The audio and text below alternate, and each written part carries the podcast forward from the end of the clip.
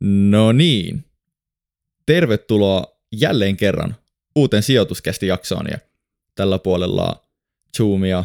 Ei ole palohinä tällä kertaa, itse asiassa mä oon Pohjois-Karjalassa mökki, mökkiviikonloppua viettämässä, mutta Suomen sijoittajayhteiskuntaa kuitenkin, niin Kevin lopeta, Van Dessel. Lopeta. Kevin, nyt puhuttiin tästä jo viimeksi. Mä sanon sulle, että tämä intro tulee vaan pitenee. Tällä puolella Zoomia Teemu Liila, tervetuloa munkin puolesta. Mistäs me Teemu tänään puhuttiin? Kenen kanssa me puhuttiin? Me puhuttiin Heikki Keskivälin kanssa, puhuttiinko ihan kaikesta melkein.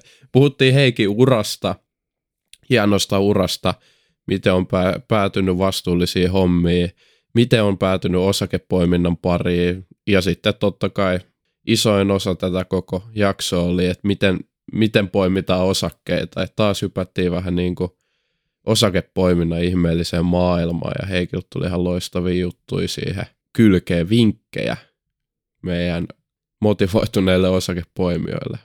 Kyllä, joo, oli loistava jakso kaikille osakkeista kiinnostuneille. Ennen kuin hypätään sinne, niin tähän kohtaan pitää vielä kiittää meidän mahtavan sijoituskilpailun yhteistyökumppaneita, eli kiitos sijoittaja.fi ja Suomen osakesäästäjät, että mahdollistatte tämän, voisiko jopa sanoa Suomen kovimman sijoituskilpailun, missä sitten hämöttää tonni pääpalkintaa ja top 10 sitten sijoittaja.fi, niin Suomen osakesäästäjän jäsenyydet. Kyllä. Mutta enimmittä puheitta, niin hypätään itse jakson pariin. Ja mulla on ilo toivottaa tervetulleeksi uusi vieras meidän sijoituskästi universumiin, eli tervetuloa Heikki Keskiväli. Kiitos paljon kutsusta, ilo olla mukana. Ei, tervetuloa munkin puolesta. Lähdetään käsittelemään heti suoraan sun uraa vähän, eli sä oot energiatekniikan teekkari ollut, valmistunut diplomi-insinööriksi ja siitä muutama vuosi meni, kun päädyit Fortumin toimarin neuvoantajaksi. Ja aika pikastahti on suura lähtenyt kehittyä, niin miten sä päädyit näin kiinnostavaa työpolkuun ja vastuulliseen rooliin pikaisesti? Joo, no kuten aina, niin onnea tietysti ollut matkassa, mutta jos nyt aloitetaan ehkä muutama vuosi ennen, ennen näitä pestejä, joista puhuit, niin, niin tota, energiatekniikan DI oli tosiaan Aalto-yliopistosta. Aloitin kylläkin teknillisestä korkeakoulusta. Ja 2012, kun olin sitten jo kandina, niin olin hakenut sitten oman alan töitä ja päädyin sitten Fortumille kesäduunariksi siellä sitten oli, oli valinta kahden teknologian välillä, että menenkö aaltovoimaa tutkimaan vai aurinkovoimaa, ja päädyin sitten onneksi aurinkovoiman valitsemaan, jossa silloin sitten vasta aloiteltiin tätä bisnestä, joka on sitten lähtenyt isosti firman sisällä kasvamaan. Niin tota, siellä tiimissä olin, olin ensin ää, mukana, ää, samalla sitten tein opintoja, oli sille joustava työsoppari, että pystyi tekemään tuntiduunia, ää, tuntipohjasta sopparia, eli aina silloin kun pystyy jeesaa, niin autta, autteli sitten työhommissa ja sitten kun oli opintoja ja muuta rientoja, niin teki sitten niitä. Et ne oli hyvin limittäin sitten pari vuotta. Sitten valmistuin, jonka jälkeen sitten pystyi tietysti keskittyä töihin. Ja sitten siellä aurinkovoimassa niin tuli reissattua Intiaa ja takaisin, missä tämä business, missä, missä sitä kasvatettiin. Sitä, sitä laitettiin kasvuuralle ja, ja luotiin prosesseja ja luotiin organisaatiot ja muuta Um, aika semmoista, niin kuin, ei mitään rakettitiedettä, mutta kaikkea pääsi tekemään vähän niin kuin kasvuyrityshengessä, iso firman sisällä toki. Sitten sen jälkeen uh, siirryin hieman auttelee tuulivoima-asioissa, se oli sitten enemmän pohjoismaisiin keskittyvää. Um, sitten sen jälkeen tehtiin tämmöinen iso yritysosto Norjassa, uh, Hafslund-niminen yhtiö ostettiin 2017, niin siinä sitten pääsi tämmöiseen integraatio-officeen, mikä on nimeltään tämmöinen yksikkö yrityksen sisällä, joka keskittyy sit siihen, että kun kaksi yhtiötä yhdistyy tai toinen nostaa toisen, niin että se integraatio sitten menee kaikilta osin mahdollisimman sujuvasti. Niin sitä tuli tehtyä sitten yksi kesä, ja sen jälkeen sitten äh, aukeni äh, meidän firman ensimmäinen äh, tämmöinen CEO Advisor, äh, toimitusjohtajan avustajan rooli, ja niin kuin sanoin, niin onnea matkassa siinä mielessä, että alkuun en kokenut ollenkaan, että se, se olisi mulle sopiva tai että mulla niin kun rahkeet riittäisi, mutta oli sitten niin loistava esimies sitten onneksi matkassa, Heikki Siniharju nimeltään, tota, joka on yhä Fortumilla töissä samoissa hommissa, että hän sitten kovasti rohkaisi, että hae nyt ihmeessä ja tuli haettua ja, ja sitten ää, en uskon onnea niin kun pääsi sitten ihan pestiin, joka on siis kaksi vuotta kiinteä rooli ää, silloisen toimitusjohtajan Pekka Lundmarkin ää, avustajana. Eli tota, onnea matkassa, ää, mutta myöskin sitten ollut pidempään jo päässyt firman sisällä olemaan, että ei, ei tullut silleen poukkoiltua paikasta toiseen, niin pystyi sitten firman sisällä tämmöiseen pestiin myöskin nostamaan. Joo, toi on ihan todella mielenkiintoinen pesti, pesti minkä tota, mitä sä duunasit, ja toimarin neuvonantaja, etenkin noin suuressa yhtiössä, mitä Fortum on, niin on varmaan ollut tosi mielenkiintoista, mutta haluatko vähän tarkentaa, että minkälaisia neuvoja sit annoit sille toimarille, että oliko se niinku yrityksen pyörittämiseen, oliko se niihin energiapuolen asioihin, mi- mitä tämä sun työ sitten niinku vähän tarkemmin oli, jos sä voit tarkentaa? Joo, tämä tota, oli tosiaan ihan ensimmäinen äh, tässä roolissa, eli, eli muissa isoissa äh, pörssiyhtiöissä Suomessa myöskin on tällaiset CEO advisor roolit, tai sitten voi olla isompi porukka, mikä on sitten tämmöisellä CEO Office nimellä. Ja, ja tota, koska mä olin ihan ensimmäinen meidän firman sisällä, niin se haki vielä niin kuin hieman sitä äh, muotoaan, mutta nyt kun on nähnyt useamman CEO Advisorin tässä äh, munkin jälkeen jo, niin, niin on pystynyt toteamaan, että kukin on sitten pelannut niin kuin vahvuuksillaan ää, ja, ja tehnyt siitä vähän niin kuin oman näköisen. Et, et se, millä taustalla jengi tulee siihen rooliin, niin, niin silloin tietysti iso vaikutus. Oma tausta oli silloin, niin kuin mainitsin, niin, niin tota, aurinko- ja tuulivoimassa oli vahva tämmöinen uusiutuva sähköautot, aurinkovoima, tuulivoima, ää, akut, kaikkien näiden hintakehitys, niin koska oli niitä tehnyt jo siinä vaiheessa sen viitisen vuotta, niin oli vahva tausta siihen ja sitten myöskin niin kuin, siinä mielessä nuorta sukupolvea, että ei ollut ehkä sitä niin kuin, äm, äh, vanhemman kaarin, kaartin äh, taakkaa, henkistä taakkaa siinä, että, että olisi mitenkään niin kuin liikaa ollut jossain, jossain yhdessä divisioonassa ehkä sitten, ja mikä vaikuttaisi sitten mielipiteisiin liikaa, niin, niin ei ollut mitään sellaista taakkaa, painolastia siinä niin, niin ne oli sitten sellaisia asioissa, asioita, missä, missä tuli enemmän niin kuin aina kommentoitua. Eli, eli jos oli jotain epäselvyyksiä esimerkiksi toimitusjohtajalla äm, näihin asioihin liittyen, että no mikä nyt on aurinkovoiman kustannus tai mihin, millä vauhilla se etenee tai mitä haasteita siinä on, tai äm, että vähän niin kuin kulki, kulki siinä kyljessä koko ajan ja, ja aina sitten, jos oli jotain apua, missä, apua mitä tarvitsi, niin, niin toimitti sitten siihen joko materiaalit tai selitykset tai ää, vähän niin kuin avu, avusti siinä. Et, et sitten ehkä tuo neuvonantaja on siinä mielessä ää, antaa olettaa ehkä enemmän, että, että ei, ei siis sinällään niin kuin päätöksiä tehdä kyllä, että, että kyllä päätökset tehdään siellä ihan missä ne, ne kuuluukin tehdä, ähm, mutta, mutta sitten omaan rooliin myöskin kuuluu paljon se, että oli mahdollisimman paljon ympäri firman äh, ammattilaisten kanssa tekemisissä, ähm, eli oli vähän pulssilla siitä, että mitä eri divisioonissa isossa firmassa tapahtuu, niin sitten niitä niin kuin viestejä ja nyansseja ja äh, tavallaan sitä pulssia, mikä siellä on, niin vähän myöskin välitti sitä, koska kuitenkin toimitusjohtajankin aika on varsin rajattua, äh, ei aina ehdi joka paikkaan, niin sitten vähän semmoisten niin kuin pehmeidenkin signaalien tuominen, äh, niin, niin silläkin oli kyllä niin kuin oma arvonsa, että, että tällaisissa sisäisissä asioissa myös niin kuin, pysty sitten antaa kommenttia, että, että nyt selkeästi viestit on ehkä ymmärretty joko oikein tai väärin tai eri tavalla kuin on aiottu tai jos on esimerkiksi ollut sisäisiä esityksiä, ää, viestintää, niin tietenkin aina paljon käytetään aikaa siihen, että viestit menee sillä tavalla perille, kun ne on tarkoitus ollut, olla mennä perille, mutta aina näin ei sitten yeah. välttämättä käy tai jostain syystä se, se ymmärretään ehkä eri tavalla, niin kaikkien näiden tällaisten niin kuin pehmeiden signaalien aistiminen, niin vähän niin kuin tuntosarvet esillä joka suuntaan, niin, niin, tota, niin, niin se oli niin kuin osa sitä roolia myös. Et aika monta ulottuvuutta, mutta kyllähän se niin kuin päivän päätteeksi on tällainen nuorten ää, tyyppien esiin nostaminen firman sisällä ja, ja sitten niin kuin sitä kautta sen uran, uran boostaaminen ja, ja tota, itselläkin oli sitten erittäin hyvä paikka sitten siitä sitten siirtyä, kun kaksi vuotta oli täynnä, niin tota, sitten seuraaviin tehtäviin. Joo.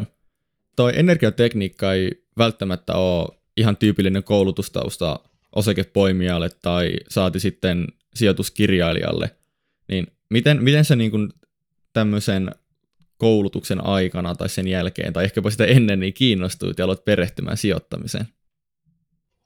Joo, no tota, itse ehkä vielä korostaisin sen, että energiatekniikka ei edes ollut oma ensimmäinen valinta ää, tota, aikanaan, kun tekniseen korkeakouluun menin, että mä aloitin fysiikalla, fysiikalla jossa tota, ajattelin, että se olisi se juttu, mitä haluaisi tehdä, mutta kaksi viikkoa myöhemmin mä totesin, että tämä ei ole mulle, että, että tota, ei, ole, ei ole riittävästi välttämättä rahkeita tai, tai kiinnostusta siihen aiheeseen niin paljon, että, että sitä haluaisi seuraavat viisi vuotta tuolla yliopistotasolla tehdä, niin tuli sitten vaihdettua energiatekniikkaan. Siinä mielessä hyvä valinta, että ei ole kyllä päivääkään tarvinnut sitä vaihtoa katua, mikä silloin tuntuu aika raskaalta.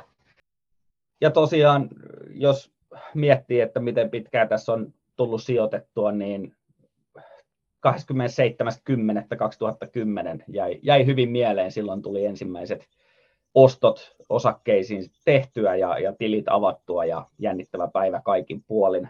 Ää, et siitä nyt on kuitenkin vaan sen kohta 12 vuotta, mutta samaan aikaan ei tässä nyt useita vuosikymmeniä ole oikein voinut sijoittaakaan vielä.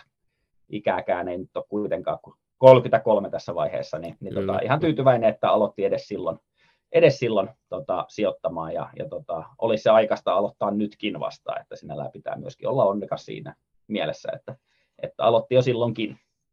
Kyllä, ehdottomasti. Ja tuo on hauska, että sulla on oikeasti tarkka päivämäärä tuolla muistissa. Itellä ei ole, pitäisi olla.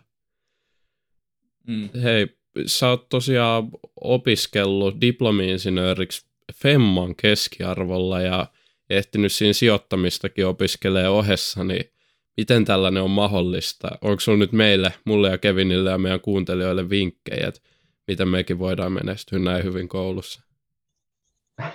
Tota, ähm, no ehkä, ehkä niin kuin ensimmäisenä, mitä haluan korostaa, niin kyllä se, kyllä se sitten päivän päätteeksi tärkeintä on se tasapaino niin kuin elämän elämisen ja koulun välillä, että, että tota, et, et, vaikka nyt päätyi noinkin hyvään tilanteeseen, että sieltä sitten Femman keskiarvo tuli, niin, niin tota, ehkä se itseisarvo sitten on ehkä vähän, vähän liiallinen siinä sitten, jos niin kuin, täytyy sanoa, että loppusuoralla, kun alkoi olla enää muutama numero jäljellä, niin kyllä siitä tuli vähän sellainen, niin kuin, tota, ei viittinyt loppusuoralla enää sitä sitten niin kuin lähteä riskeeraan, että sitten tuli kyllä. vähän niin kuin yliopiskeltuakin, mutta, mutta en nyt tiedä, oliko se sitten järkevää enää sitten viime vaiheessa, että et, et, mutta se nyt ehkä niin kuin ensimmäisenä kommenttina, että, että tasapaino on tärkeää, että kuitenkin täytyy olla itsekin tyytyväinen, ettei uhrannut rientoja ja hauskanpitoa ja niin kuin niitä 20 vuosia, jotka on kuitenkin kultaakin arvokkaampia, niin, niin tota, ihan pelkkää opiskeluun, että en, en ainakaan tässä näin niin kuin kannusta semmoiseen yliopiskeluun kuitenkaan. Ää, yeah. ja, ja ehkä niin kuin ihan vinkkeinä siihen, että mikä auttoi ajan vapauttamista muuhunkin vaikka, vaikka opinnot meni sen verran hyvin, niin yksin ei kannata aina puurtaa. Et, et tota, mulla oli muutama luottopeluri, kenen kanssa oli tosi hyvä tehdä kaikki laskarit ja, ja tota, tehtävät ja pystyi aina sparrailemaan. Ja sitten jos oli vähän enemmän viihteellä, niin kaverilta sai vaikka valmiit tehtävätkin sitten, jos, no niin, jos oli niin paha, paha, että niinku, et, et, et joskus teki kahden edestä ja joskus teki nollan edestä, että, et se silleen niinku, et oli niinku tiimi, vähän niin kuin olisi tiimissä ollut. Et porukassa se on tehokkaampaa se opiskelu ää, ja myöskin kivempaa, että sitten siinä luo niitä ihmissuhteita pitkälle elämään. Ja, ja tota, esimerkiksi ihan käytännön esimerkkinä Dropbox oli silloin uusi keksintö, niin, niin tota, tuli silloin haalittua semmoinen porukka kasaan, ketkä aina kun ne teki laskarit, niin ne tiputti sitten sinne Dropbox jaettuun kansioon. Ni, niin tota, sitten siitä tuli itse asiassa vuosien kuluessa aika, aika niin kuin jäätävä semmoinen tietokanta kaikille rujuille ja laskareille ja tällaisille. Ja sit se oli kiva, kun se oli niin kuin omassa hallinnassa, niin, niin siihen oli sitten niin kuin hyvä pääsy ja ties kaikki ne, ketkä tyypit siellä oli niin kuin kontribuoimassa, niin, niin tota, se oli kyllä törkeän tehokasta sitten, että ei ikinä tarvinnut jäädä niin kuin jumiin johonkin tehtävään liian pitkäksi aikaa, että kuitenkin se oppiminen on tärkeintä, ei se, että laskarit on tehty, vaan se, että sä opit jotain. Niin kyllä, tota, kyllä. ei mennyt sitten sellaiseen niin kuin, turhaa yksin pään hakkaamiseen seinää aikaa sitten liiaksi, että, että tämmöisiä niin kuin, hyvällä maulla pieniä oikoteita siellä täällä, niin, niin mun mielestä se on ihan tervettä ja, ja tota, niitä tuli kyllä hyödynnettyä. Joo, toi tiimijuttu on kyllä hyvä vinkki. Mäkin huomasin ekana vuonna, kun mä, mä kanssa tota teekkaria mä muistan silloin ne ekat matikat ja fysiikat, niin niiden eteen piti vähän, vähän jo opiskellakin ja meillä oli tämmöinen porukka, että aina kokoonnuttiin ja tehtiin niitä tehtäviä yhdessä ja sitten sai jeesiä, niin se ei auttaa ihan älyttömästi, että voisi parrailla ja mä olin ihan häm- hämmentynyt siitä, että mä kysyin joltain vanhemmalta opiskelijalta ekana vuonna apua ja se avasi sen läppäri ja siellä oli semmoinen jäätävä just joku pilvi, missä oli kaikki vanhojen kurssien vastaukset ja se oli semmoinen niin kuin aarearkku olisi avattu, niin se, mm. se jeesaa aika paljon kyllä opiskelussa. Joo, no on kyllä uskomattoman arvokkaita. Et se on harmi, että ne on aina vähän silleen, että se ei ole kaikkien tiedossa, ja sitten se on aina vähän niin kuin säkästäkin kiinni, että tunteeko jonkun, kuka tietää sen, tai törmääkö sellaisen yep. tietokantaan, että, että tota, se on aika kova harmitus sitten, jos on painanut yliopiston läpi ja sitten kuulee vikana päivänä, että ai et sä ollutkaan siellä tietokannassa, että niin. niin, niin tota, sitten se meni niin kuin ihan ohi, mutta ei ole, ei ole yhtä, yhtä oikeaa tapaa, sen on ihan varma. Kyllä, kyllä. Hei, onko siitä koulun menestyksestä ollut hyötyä työuralla, että onko suoraan noita oppeja päässyt sit hyödyntää työelämässä, esimerkiksi just Fortumilla? No ehkä tuohon niin aiempaan kommenttiin vielä niin kuin just täydentäen, tai, tai sen jatkeeksi, että minkä takia se tasapaino on mun mielestä hirveän tärkeää.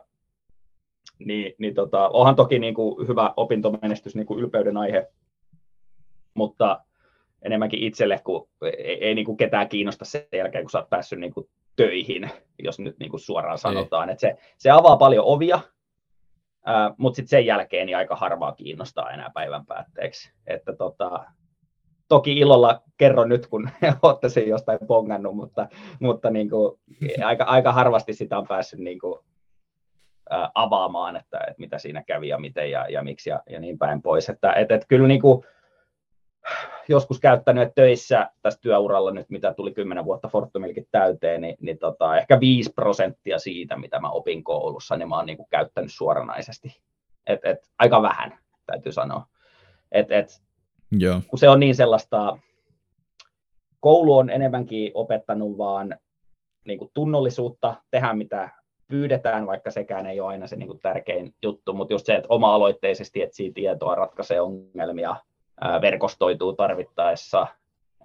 Et, et se on niinku semmoinen sinnikkyyden koulu ollut niin kuin enemmänkin, että se on se, mille itse antaa enemmän painoarvoa kuin sitten varsinaisesti sille, että no mitä arvosanoja sieltä nyt tuli, että, että niin kuin asenne on paljon tärkeämpää, ää, mikä sieltä koulusta tulee, kuin ehkä sitten ihan suoranaisesti ne, ne tota, arvosanat. Et, et, tosiaan silloin, kun pääsin Joo. firmaan sisään, oli hyötyä, ja sitten itse asiassa toi CEO advisor rooli, niin silloin tietysti, kun oli sen verran niin kuin tiukka seula, niin jos on näyttää tuollaisia niin kuin, sitten, tuloksia, niin, niin toki ne painaa silloin, mutta harvemmin. Joo, totta aika usein kuulee, että ei niillä arvosanoilla sitten, kun siellä työelämässä on, niin enää ole hirveästi väliä. Tota, Öö, sä kävit opiskelemassa, me ollaan tehty hyvää tutkimustietoa nyt sun, sun urasta ja opinnoista, ja. niin Stanfordissa jossain kesäkouluohjelmassa opiskelemassa yrittäjyyden linja, tai se ainakin se nimi, ja sä oot ollut myös ollut Berkeley Haasin koulussa Kaliforniassa opiskelemassa yrittäjälinjalla tämmöistä VC-toimintaa sun valmistumisen jälkeen. Niin selkeästi sä pyrit tämmöiseen jatkuvaan oppimiseen, itse asiassa kehittämiseen, niin millainen merkitys tällä jatkuvalla oppimisella se on sitten ollut sun uralla etenemisen ja sitten myös sijoittajana menestymisen kannalta? no nyt on oikeastaan, siis on tosi hyvä, hyvä kysymys kyllä. sillä oikeastaan niin tässä vuosien saatossa ja nyt kun on päässyt vielä niin kuin esihenkilön rooliin myöskin, että, että päässyt niin kuin valmentaa ja sparraamaan ja, ja, ja vetää tiimiä, niin korostunut kyllä se tärkeys, että silloin nuorempana luuli, että, että, että se niin kuin oppiminen loppuu siihen, kun on, kun on niin kuin hattu päässä ja, ja äh, kun koulu jää taakse. että tosi niin kuin virheellinen käsitys siitä, että, että ajattelin, että no niin nyt se on tehty, että opit on opittu, että nyt lähdetään niin kuin soveltaa. Ähm, Mutta siitähän se niin kuin omaehtoinen oppiminen vasta alkaakin. Ja mikä on sitten sen jälkeen tosi tärkeä, niin tai mikä tekee siitä haastavampaa on se, että niin kuin eka kerta oikeastaan elämässä, niin kukaan ei tule kertoa sulle, mitä sun pitää oppia, vaan sun täytyy niin kuin löytää se oma tie. Ähm, koulussahan se on aika suoraviivasta.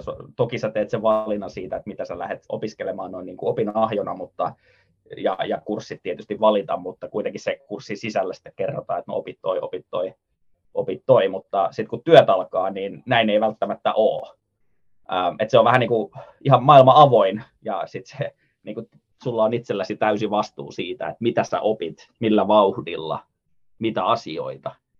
Niin huomas kyllä sitten töissä, kun oli, että jos ei ylläpidä sitä omaa osaamista ja kehitä sitä, niin kyllä asiat, niin kuin oppimiskäyrä laskee aika nopeasti, jos tekee samoja asioita, niin toki jollekin se voi olla niin kuin mukava tilanne, että silloin voi kokea, että on niin kuin tilanteen päällä ja, ja, ja se on niin kuin stressitöntä, mutta itse tykkää vähän sellaista niin kuin jatkuvasta kehittämisestä, että jos tulee joku aihekokonaisuus, niin lukasee siitä vaikka yhden kirjan tai äänikirjan tai selvittää netistä, että mistä on kyse, ja, ja sitten aina siirtyy seuraavaan, niin tämä niin kuin tapa kumuloida sitä osaamista ää, se, se, siellä niin kuin omassa sweet spotissa, missä niin kuin haluaakin oppia, koska silloin se oppiminen on kaikkein tehokkainta, kun se tekee sellaisella niin kuin alueella, mistä siitä niin kuin nauttii kaikkein eniten.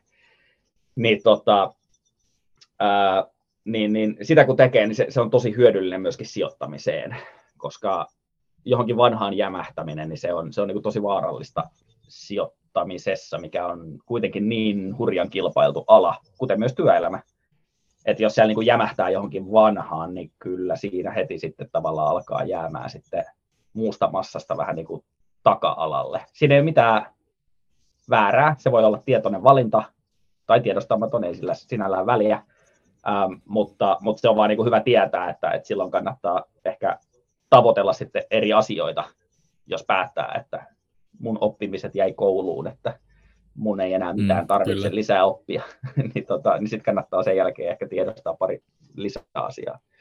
Varmasti. Joo, näin, näin se menee ja sijoittajanakin, kun sen pelikenttä se muuttuva maailma, niin pitää olla itse valmis muuttumaan, muuttumaan sitten ihan samalla tavalla.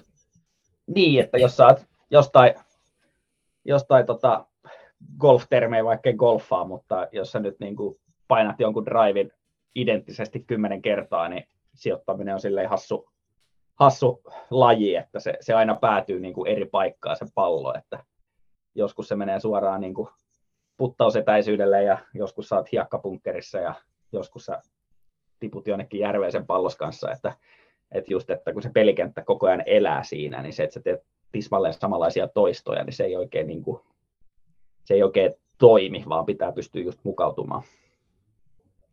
Jep. Tota, Sitten vielä vikana, vikana sun urasta, niin sä oot ollut monessa eri tehtävässä Fortumilla, niin kuin sä kerroitkin, ja nykyään toimit nimikkeellä Director Strategic Projects, niin mitä se käytännössä tarkoittaa, minkä tyyppisiä hommia sä teet nykyään Fortumilla? Joo, eli kun tämä kaksi vuotta tätä CEO Advisor-roolia oli takana, niin siirryin sitten kaukolämpöliiketoimintaan täällä Suomessa. Ää, liiketoiminnan kehitys on, on niin kuin se, se ää, ylätason kuvaus ja strategia, ää, eli kehitetään kaikkea, mitä tehdään. Mutta jos konkreettisesti vastataan tai konkreettisemmin noin tuollaisia jargonia, jargonia noin aiemmat, niin, niin tota, meillä on kuitenkin yli 200 miljoonaa euro investointiohjelma meneillään uusiutuvaan kaukolämpöön, niin meidän tiimissä huolehditaan, että ne rahat laitetaan oikeaan paikkaan ja oikeaan aikaan töihin. Et onhan sekin omanlaista niin kuin sijoittamista. Että meillä on vanhaa fossiilista tuotantoa, ää, vielä niin kuin pääkaupunkiseudulla muutenkin näissä kaukolämpösektorilla on, niin niistä pitää luonnollisesti päästä eroon, mutta vähän niin kuin elinsiirtoa tehdessä, että, että tota, jos, jos sydänsiirto täytyy tehdä, niin ei sitä sydäntä voi sieltä poistaa ennen kuin on uusi sydän rinnalla odottamassa jo ja, ja saadaan se sitten sisään. Eli, eli tota, meidän täytyy rakentaa se uusi ennen kuin me voidaan siitä vanhasta luopua. Niin tota, tämä kokonaisuus on niin kuin meillä, meillä vastuulla tässä. Et tosi mielenkiintoisia juttuja ja niin kuin konkreettisia juttuja päässyt tekemään. Että, että, että aika paljon on ollut sellaista niin kuin strategista, ehkä jos niin kuin oikein haluaa itse tahalta dumata, niin käsien heilutteluakin on niin kuin paljon päässyt tekemään.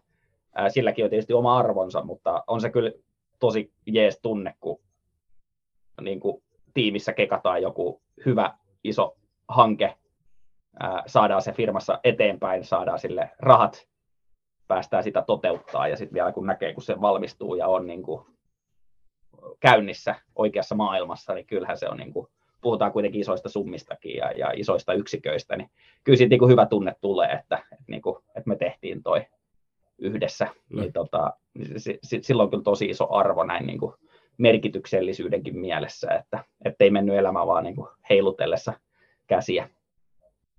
Niin tota, se, sitä tehdään tiimissä paljon. Yes. Nyt kun me tiedetään, että meillä on tosi fiksu kaveri täällä linjoilla ja kaikki on kuumeisesti odottaa, että me päästään tuohon osakepoiminnan pariin. Niin, niin. ei kun Heikki, sä, sä olit se fiksu kaveri, sun piti ymmärtää tämä. Tää, tää vit... Sori, jatka vaan. Se, joo, se ei ollut kumpikaan meistä, Minna tai Kevin. Eli nyt me päästään oikeasti siihen osakepoiminnan pariin, mitä varmaan suurin osa odottanut. Nyt mä pöllin tämän suoraan sun Twitteristä. Eli tässä vaiheessa kaikki, kaikkien kannattaa hakea se kuppi kuumaa, eikö niin? Että et oikeasti Joo. pysyy hereillä, hereillä näissä seuraavissa jutuissa. Joo, täällä itsekin siemailen juuri kahvia. Kuppi kuumaa voi toki olla kaakao tai teekin, mutta joo, kuppi niin, totta. Kaveriksi. Kyllä. Lähdetään liiketoiminta-analyysistä liikkeelle, niin tuleeko sulle tähän alkuun mieleen, että mitkä on ne pahimmat virheet, joita sä oot uras aikana tehnyt liiketoiminnan analysoimisessa, kun puhutaan ehkä tästä niin kuin fundamenttianalyysistä osakepoimintaan liittyen? Lähdetään positiivisuuden kautta. joo, joo. Ei, tämä on kyllä oikeasti niin, mun mielestä enemmänkin pitäisi olla niin kuin virheisiin keskittymistä. Että tota, vastatakseni kysymykseen, että niin paljon virheitä tullut tehtyä, että ei oikein tiedä mistä aloittaa. Ähm, että tota, itse asiassa hauska anekdootti tuosta että, että Coca-Colan äh, kuuluisa vanha toimitusjohtaja Don Kio, niin kun, kun häntä pyydettiin kertomaan, että, että miksi sä oot niin loistava niin yritysmaailma äh, tuommoinen päällikkö ja, ja, ja vetänyt niin menestyksekkäästi isoa kansainvälistä bisnestä, niin kerro, kerro lista, että mitä sä oot tehnyt oikein. Niin itse asiassa hän päätti, että et, et, en, en, mä en tiedä, mitä tehdä oikein, mutta hän tietää kymmenen asiaa, jotka, niin kuin, jotka, jotka on niitä pahi, pahimpia niin kuin virheitä. Että jos vaan ne välttää, tiedostaa ne virheet, välttää ne, niin silloin onnistuu.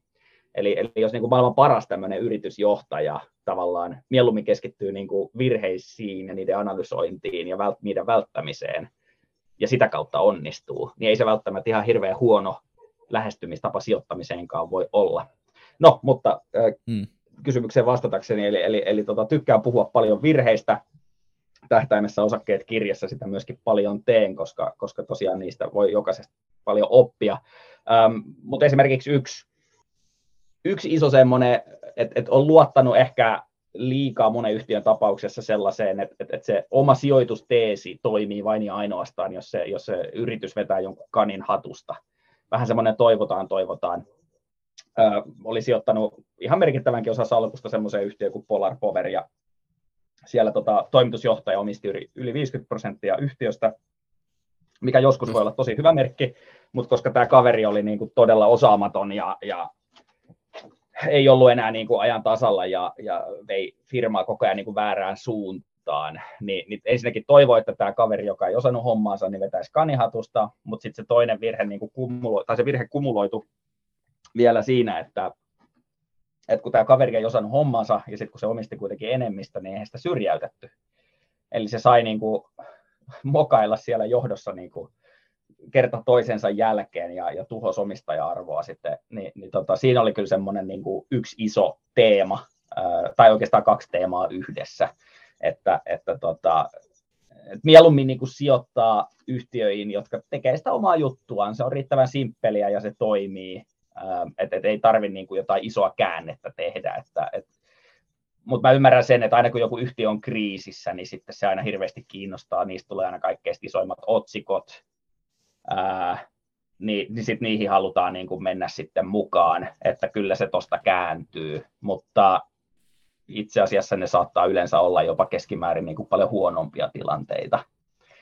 Et, et jos ne on niin kuin tällaisia niin kuin kuolettavia iskuja niin sanotusti yhtiöille, niin, niin tota, ne on just sellaisia, missä ei ehkä sitten kannata olla mukana. Että, että semmoisia arkisia haasteita tietysti yhtiöillä nyt on, on kyllä. Ää, niin, niin silloin, jos sellaisia uutisia tulee ja, ja sitten yhtiön osake kehittyy heikommin, niin ne on sitten tietysti hyviä mahdollisuuksia. Eli ei tarvitse mitään kanjahatusta vetää, suorittaa, tekee sitä omaa juttua ja keskittyy pitkän aikavälin onnistumiseen, niin, niin ne on niin kuin hyviä paikkoja.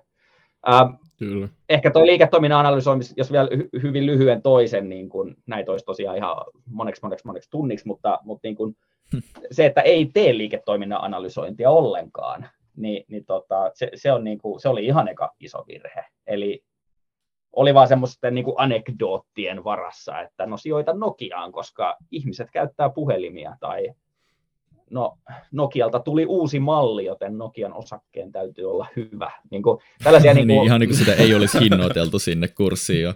Niin, just tällaisia, ja tällaista niin kuin anekdoottisijoittamista on ihan hirveästi. Että näin jossain jonkun, joka käytti tätä tuotetta, nyt tämä on niin kuin hyvä sijoitus.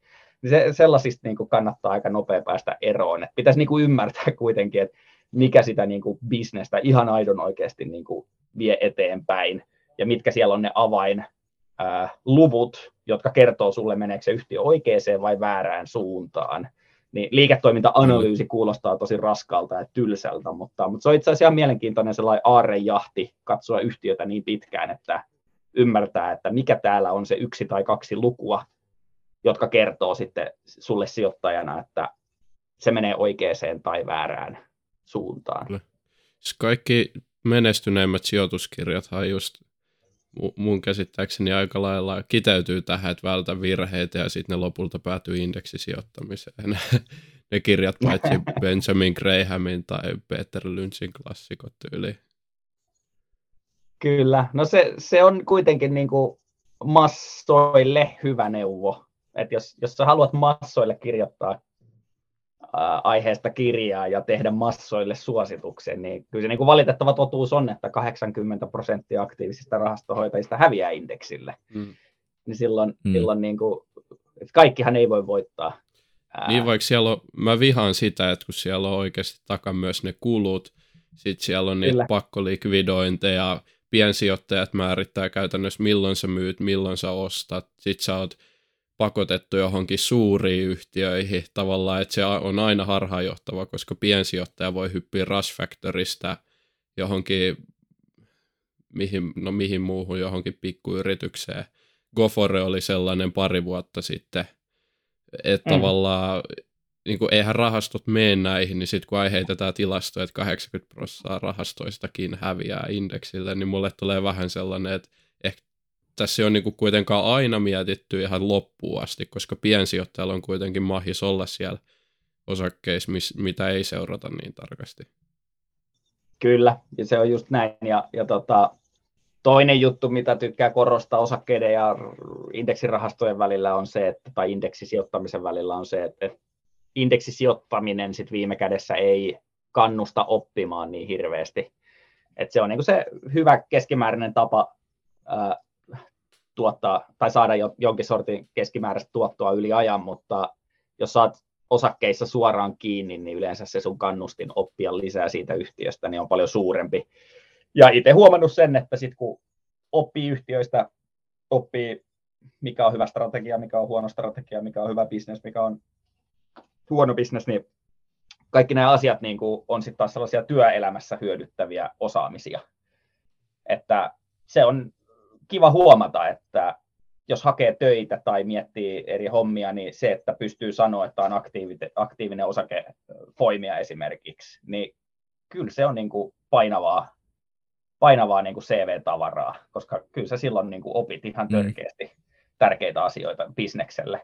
Ja on myös huomannut sen, että yritykset haluaa myöskin panostaa siihen, että heidän henkilöstö oppii lisää niin kuin, niin kuin sijoittamisen perusasioita, koska jos nyt työntekijät ymmärtää sen yhtiön taloutta paremmin, niin kyllähän ne tekee silloin myöskin parempia päätöksiä siellä yhtiössä, eikä vaan niin sokkona paina menemään, mitä pyydetään, vaan voi sitten vaikka rakentavasti haastaakin.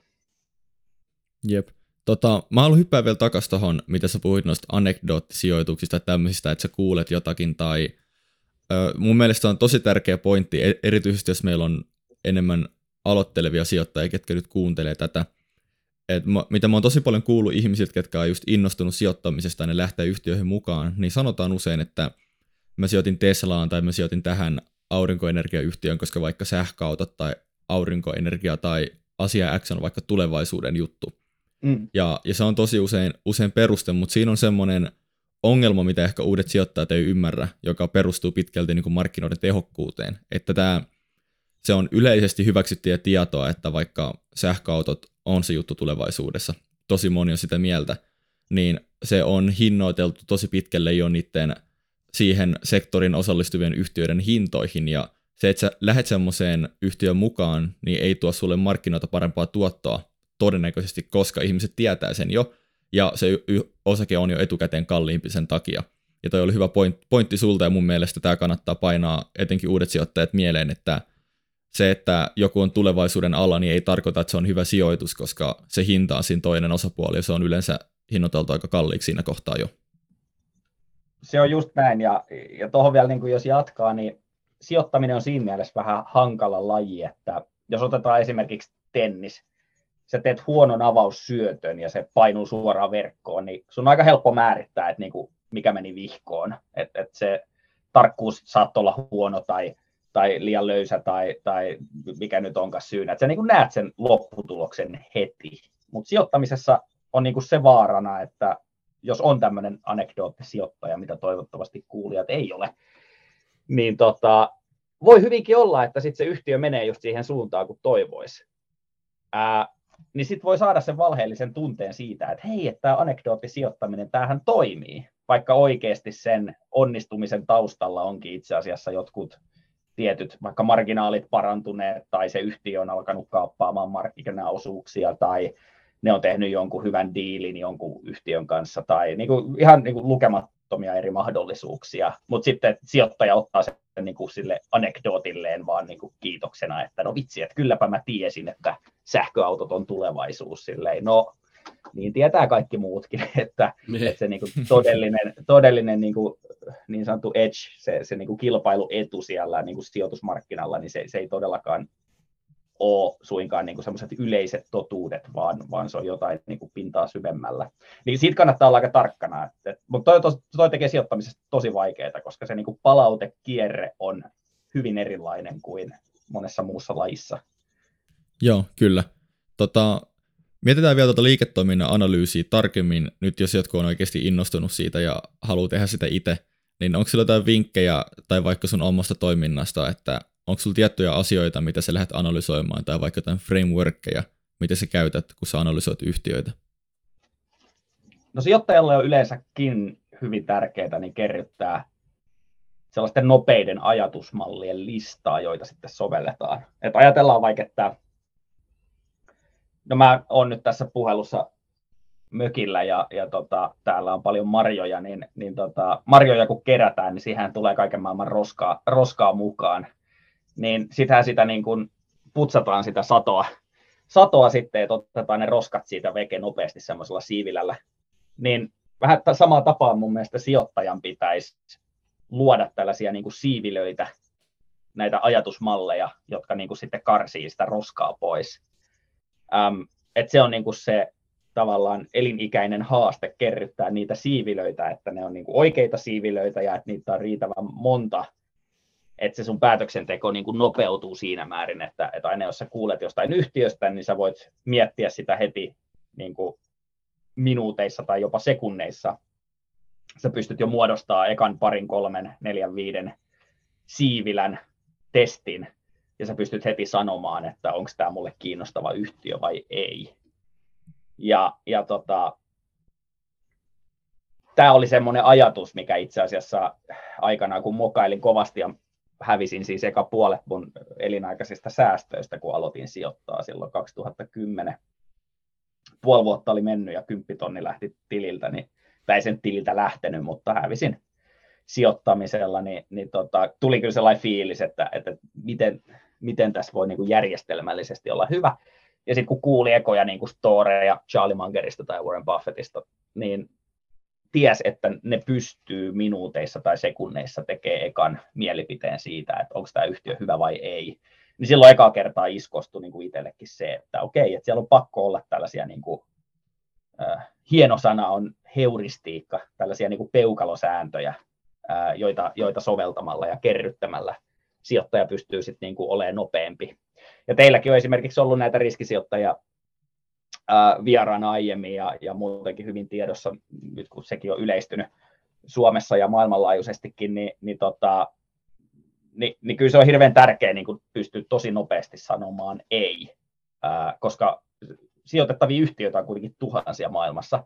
Jos sä käytät jokaiseen ideaan niin kuin tunteja tai päiviä tai kuukausia, viikkoja, niin aikaa, niin et sä, niin kuin, et sä ehdi käymään asioita niin paljon läpi, eri vaihtoehtoja niin paljon läpi, että sä oikeasti päätyisit sitten niistä parhaimpiin. Sen takia olisi hirveän tärkeää, että sulla olisi näitä tällaisia heuristiikkoja, että nopeasti vaan sellaista vähän niin kuin, niin, kyllä, kyllä. Niin kuin tällaista speed, speed dating hengessä, että, että ei kannata niin kuin, jokaiseen jäädä, jäädä niin kuin pitkästi, pitkästi, jos tuntuu heti siltä, että okei, no tämä ei toimi, niin, niin, tota, niin katsotaan sitten, että olisiko seuraava sitten yhtään sen parempi.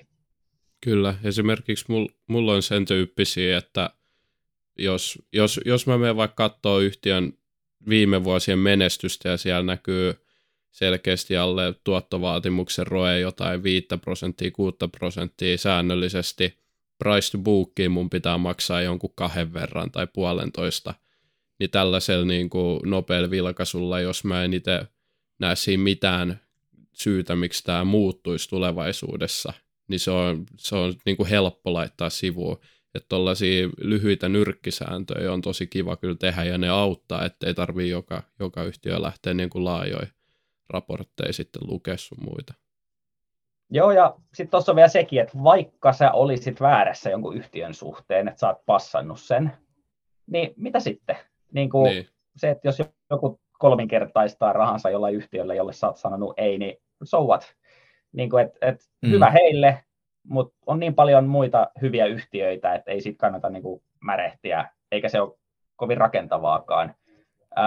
että et jos nyt joku sattuu tekemään sun hylkäämällä yhtiöllä rahaa, ei se ole niin kuin varsinaisesti sulta pois. Mutta se, miten prosessia kannattaa niin kuin parantaa siitä, on se, että no jo hyviä just mitä sä mainitsit, että jos oman pääoman tuotto on hirveä niin kuin kroonisesti matala tai price per book on jotain, niin, niin sellainen harrastus, mitä itse tykkään niin kuin osakesijoittamiseen liittyen tehdä, on, että jos mä löydän yhtiön, joka on ollut todella menestynyt, ja se ei menisi niistä mun filtreistä läpi, niin sitten mä alan miettiä, että no mitä jos, tai niin kuin, miksi se filteri ikään kuin oli väärässä. Eli oikeasti pureutua siihen yhtiöön, että miksi se ensinnäkin jäi mun filtreiden niin kuin ulkopuolelle, mitkä ne peukalosäännöt oli, jotka sanoisi, että älä sijoita tähän, ja sitten se kuitenkin on menestynyt. Niin ymmärtää ihan aidon oikeasti, okay. miksi, miksi, miten se pystyy menestymään, vaikka mä sanoin niin kuin hyvin niin kuin vankasti ei. Ni, niin sitten siinä joko oppii jotain täysin yllättävää, että se tai niin kuin jotain täysin yllättävää ja poikkeuksellista, ja, ja se rakentaa sitten taas ymmärrystä. Tai sitten toinen vaihtoehto on, että, että se on niin kuin sussa niin kuin systemaattinen virhe, eli se sun peukalosääntö onkin niin kuin väärä, tai vie sua niin kuin väärään suuntaan, jolloin sä sitten tietysti niin kuin muokkaat sitä.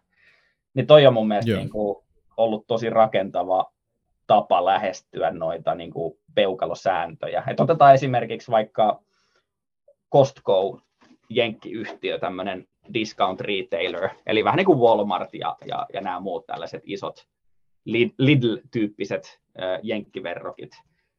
Niin, tota, niin Costco on ollut esimerkiksi itselle hyvä tämmöinen silmiä avaava harjoitus tässä viime vuosina, äh, missä niin kuin, esimerkiksi mun tämmöinen peukalosääntö voisi olla, että no kyllä mä haluaisin, että nettomarginaalit, eli tilikauden voitto liikevaihdosta on vaikka 10 prosenttia ää, noin niin kuin vähintään. Et se kertoo siitä, että on hinnoitteluvoimaa ja, ja, ja niin päin pois.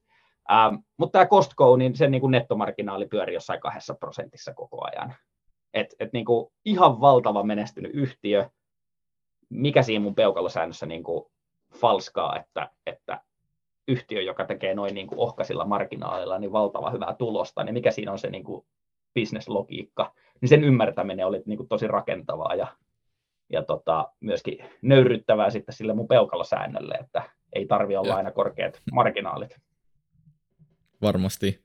Tota, toi on aika hauska, että tolleen vähän niin kalibroi niitä omia metodeja koko ajan, ja tässä voidaan mennä takaisin siihen jatkuvaan kehittymiseen, että tavallaan, jos sä et kehity jatkuvasti, niin sä oot vaikka jumissa sillä sijoitustasolla, millä sä oot, kun sä aloitat, mutta jos sä koko ajan kalibroit ja parannat, niin myös sun chanssi tehdä ylituottoa sit paranee ajan kanssa aika paljon varmasti no näin ainakin haluaa kuvitella, ettei se työ mene hukkaan. Ää, sinällään niin kuin ihan hauska huomata, että esimerkiksi jos nyt ajatellaan, että vanhaa koulukuntaa peukalosäännöt on just näitä vaikka PE, PB, nämä niin kuin yksinkertaisimmat tunnusluvut, suoraviivaisimmat, eniten käytetyt. Ja jos ajatellaan, että okei, no seuraavaa koulukuntaa voisi olla vaikka sijoitetun pääoman tuotto, ROIK, ää, niin ollut ihan hauska huomata nyt, että törmää paljon yrityksiin, mitkä on tosi huonoja sijoituksia, mutta niiden sijoitetun pääoman tuotto on tosi korkea. Niin sitten on just päässyt niin kuin miettimään sitä läpi, että mikä siinä sijoitetun pääoman tuotossa, johon niin paljon uusia ja uusia sijoittajia tavallaan luottaa ja hakee sitä yhtiötä, millä on se korkea sijoitetun pääoman tuotto, niin mikä siinä voikin olla sitten se harhaanjohtava ja mikä vie niin kuin väärään suuntaan niin, niin se on niin kuin ollut tosi mielenkiintoinen ajatusharjoitus myös. Eli aina kun jostain tunnusluvusta tulee vähän niin kuin liian suosittu, tai se nostaa vähän niin kuin päätään jossain, ää, niin tota, aina hyvä miettiä, että miten toi tunnusluku, miten se voi johtaa harhaan. Se on tosi opettavainen harjoitus kyllä käydä läpi. Ei kannata aina yksinäistä pelkästään tehdä, että se on hyvä, jos on joku sparrailukaveri, niin voi Niin, ja sitten sit tietysti on tärkeää suhteuttaa, että mä en ikinä itsessään kato roe, että jos yhtiöllä on 50 roe, mutta siitä maksetaan 10 pb, niin sehän on lähempänä niin kuin sitä 5 prosentin tuotto-odotusta kuin mitään muuta. Että tavallaan yksittäin mä en vielä tiedä yhtäkään tunnuslukua, mikä toimisi. Mm. Joo, näin se on, että, että tota, yks, mikään yksittäinen tunnusluku ei kyllä korvaa sen niin kuin, yhtiön todellista tuntemista tai, tai tota, useamman tunnusluvun käyttöä. Että näin se on. Mites sitten Heikki, jos mennään tästä tärkeimpiin yksittäisiin tekijöihin yrityksen toiminnassa, niin mitkä sul nousee itsellä esille? Onko se enemmän niin kuin tuollaista henkilöstöpuolta, ketä siellä on johdossa? Onko se se toimiala, kenties kasvuvauhti? Mitä sä eniten seuraat? Ää, no jos hieman poikkein kysymyksestä eka, että niin kuin tärkein yksittäinen tekijä niin kuin si- si- sijoittamisessa, tai niin kuin, että jos hetkeksi laitetaan se yritys sivuun ja mietitään sitä osaketta, joka edustaa sitten markkinalla sitä yritystä, niin, niin tota, siellä yksi iso tekijä on se, että mä, mä haluan, että se on tosi epäsuosittu tai kukaan ei ole ikinä kuullutkaan siitä. Joo, että, okay. että mun, mun on ollut hirveän vaikea niin kuin, hypätä hyviinkin sijoituksiin, jotka on supersuosittuja. Se on mulle aina niin kuin, tosi semmoinen, mä ehkä onnistunut hyvässä ja pahassa niin kääntämään se ympäri, että mitä enemmän massat tykkää jostain, niin mä niin kuin, mulla nousee karvat pystyy. Mutta se ei ole se niinku yrityksen vika, se on se niinku sijoittajien tämmöinen mentaliteetti ja, ja siihen asennoituminen. Mutta tota, jos nyt palataan tuohon varsinaiseen kysymykseen, että se yksittäinen tekijä siinä yrityksen toiminnassa, niin kyllä mä kaipaan yritykseltä hyvin niinku suoraviivaista tekemistä. On yhtiöitä, jotka rönsyilee ihan hirveästi ja joilla on ihan tosi erilaisia bisneksiä ja hyvin vaikea niin kuin muodostaa sellaista kokonaiskuvaa tai yksinkertaistaa sitä niin kuin sijoitusteesiä. Niin, niin, tota, niin se on kyllä niin kuin yksi iso tekijä, koska se myöskin heijastuu sit siihen, niin kuin, kuinka hyvin se johto pystyy sitä laivaa sit myöskin niin kuin ohjaamaan. Ää, et, et, jos pitää niin kuin ohuesti levittäytyä monille eri alue, ä, alueille, bisneksille, joilla voi olla aika vähänkään sit viime kädessä yhteistä, niin, niin kyllähän se niin kuin tekemisen laatu kärsii. Et kyllä sen on huomannut ihan niin kuin pienessäkin mittakaavassa, vaikka töissäkin, että jos sä voit keskittyä yhteen kahteen asiaan, niin kyllä sä pystyt ihan eri tasolla suoriutumaan kuin että jos sun täytyy kuutta asiaa pyöritellä samaan aikaan, jotka on niin kuin hyvin vähän toisiaan tukevia niin, niin, tota, niin se, sitä on oppinut arvostaa. Et otetaan esimerkiksi vaikka joku harvia, vaikka en nyt osaketta just tällä äänityshetkellä omista, niin kyllä se on niin sellainen yhtiö, että ei mun tarvitse käyttää siihen paljon aikaa, että mä niin ymmärrän, että mistä siinä on kyse, mitkä ne ajurit on, mikä se business on. Et se on niin tosi simppeli. Sitten taas toinen, mikä tulee ite, itselleni tuli vähän niin negatiivisena yllätyksenä, oli niin Disney. Mä ajattelin Disneyä, että sekin on niin tosi suoraviivainen mutta sitten kun mä aloin katsomaan niin kuin pinnan alle, että mitä kaikkea siellä on, toki niillä on yhteisiä tekijöitä ja, ja ne tukee toisiaan, mutta mut jotenkin niin kuin tosi paljon vaikeampi ymmärtää, kun mä alun perin luulin, että siellä on kaiken maailman striimausbisnestä ja TV-kanavia ja on Disneylandia ja äh, on, on niin kuin ihan niin kuin hirveä, koko, hirveä iso kokoelma, kylläkin hyviä bisneksiä, mutta, mutta niin kuin se, että pystyykö siitä saamaan sellaisen niin kuin hyvän otteen, että miten sillä yhtiöllä menee, niin en ole ihan varma. Et, et niin kuin, mitä suoraviivaisempi, niin se, sellaisen on ainakin niin kuin helppo sijoittaa. Toki silloin myöskin riskit on koholla, koska jos se yksi kapea alue, missä se yhtiö toimii, niin, niin jos siellä meneekin heikosti, niin sittenhän sillä yhtiöllä myös menee heikosti. Et jos sillä ei ole niin kuin useita Kyllä. tukijalkoja, niin, niin tota, et, et toki tollakin kolikolla on niin kuin kääntöpuolet. Mutta suoraviivaisuus yksi, ja sitten toinen tietysti se, että miten se johto niin kuin kohtelee ö, tavallaan sijoittajia ja kuinka rehellisiä ne on, että et, et, mikä nyt olisi hyvä suomenkielinen sana tälle integrity, ähm, englanninkielinen sana, mutta, mutta niin kuin, että silloin kun on ongelmia, ne tunnistetaan, niistä ollaan selkeitä, ei kierrellä, ei kaarella, ollaan opportunistisia, ähm, silloin kun on heikkoutta muualla, niin niitä hyödynnetään, ähm, ja, ja, ja sitten taas jos täytyy tehdä vaikeita päätöksiä, niin niissäkin ollaan niin kuin ripeitä ja ei jäädä vatvomaan ja et, toi on niin kuin tosi vaike, toi ehkä jopa vaikein osa-alue mun mielestä sijoittamisessa niin kuin saada siihen sitä, että miten tunnistaa niin kuin hyvä tai huono ton alueen niin kuin johto tai yritys, koska sulla pitää olla aika monta esimerkkiä, että sä alat erottaa sieltä niin kuin ne hyvät ja ne huonot. Et, et se ei ole niin kuin joku luku, kun ei ole mitään lukua, että kuinka hyvä johto niin, on. Kyllä. ei, ole, ei ole silleen, että liikevaihto 50 miljoonaa, johdon arvosana kahdeksan, että ei, sellaista ei löydy niin kuin tuloslaskelmasta tai mistään muualta. TikTokista että, löytyy se... varmasti tuon tyyppisiä ar- tota arvo- arvotusmenetelmiä, mutta... kyllä, kyllä. Mutta just näin, että et, tota, toi on niinku vaikea osa. Mutta mut toi suoraviivaisuus, sitä mä oon niinku oppinut ajan mittaan. Et mitä enemmän niinku oppii sijoittamisesta, niin sitä enemmän arvostaa yksinkertaisuutta.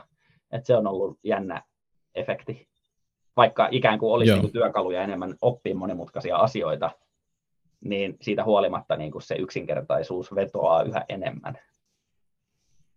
Joo, no se oli aika, aika selkeä, eli henkilöstö ja suoraviivainen liiketoiminta. Tota, hypätään tuotto-odotuksen arviointiin, sitten se on niin kuin looginen next step myös, kun itse alkaa analysoida osakkeita, että aluksi liiketoiminta kunnossa ja sen jälkeen, että saako sillä mitään tuottoa. Niin miten sä haarukoit tuotto-odotusta? Onko sulla tiettyjä tapoja, miten sä lähdet laskemaan, että paljonko tämä sijoitus saattaisi tuottaa mulle? No siihen on, tota, kyllä ajan mittaan on muodostunut semmoinen tietty range, äh, niin kuin tämmöinen tuotto-odotusalue, äh, missä on minimi- ja maksimirajat. Äh, en aina aja kaikkea sijoituspäätöstä Excelin kautta, mutta ei se poissulje sitä, etteikö ne, ne rajat olisi niin kuin käytössä. Uh, Mutta niin lähtökohtaisesti niin kyllä mun pitäisi niin kuin 10 prosenttia saada tai nähdä polku siihen, että mä, mun sijoitus tuottaa 10 prosenttia vuodessa yli ajan. Ja mä lähtökohtaisesti en sijoita alle viideksi vuodeksi. Että kyllä niin kuin, ellei jotain katastrofaalista käy yhtiössä, että se menee selkeästi väärään suuntaan, ei siis osake, vaan se yhtiö, niin, niin sitten sit mä luovun aiemmin kyllä myönnän virheeni, mutta, mutta niin kuin jos ei mene mikään mönkään, niin kyllä niin kuin viisi vuotta on se, se niin kuin vähintään, mitä pidän, pidän tota salkussa. Et sinällään annan keskimääräistä ehkä enemmän aikaa yhtiöille saavuttaa ne tuotot. 10 prosenttia on sellainen helppo lähtökohta, mutta tyypillisesti ää, se, se on niin kuin 15 prosenttia noin suurin piirtein. Eli käytännössä se helppo peukalosääntö itsellä on, että mun pitää pystyä se yksinkertaisesti itselleni perustelemaan, miten yhtiö kaksinkertaistuu viidessä vuodessa. Niin silloin Joo, siitä tulee kyllä. noin 15 prosenttia vuodessa.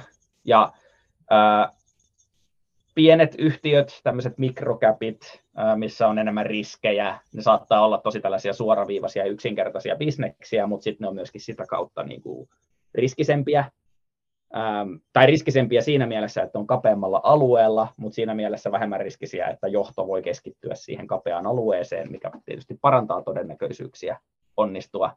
Niin, niin tuollaisissa yhtiöissä se on enemmän just siellä 15 prosentissa, eli, eli tuplautu viides vuodessa mutta sitten jos on tosi matalariskisiä yhtiöitä, niin, niin, tota, niin sitten se 10 prosenttia on, on että jos nyt käyttää esimerkkinä vaikka koronakuopassa mulla oli, tai koronapaniikin aikana, mä olin pitkään himoinnut esimerkiksi ähm, no Berkshire Hathawayn osakkeita, niin silloin tuli niitä haalittua äh, alle tasearvon, mikä on kuitenkin niin kuin laajalti hyvin ymmärretty mittari, että Warren Buffettia itseään kiinnostaa kovasti ostaa omia osakkeita, niin kuin hän sitten tekikin.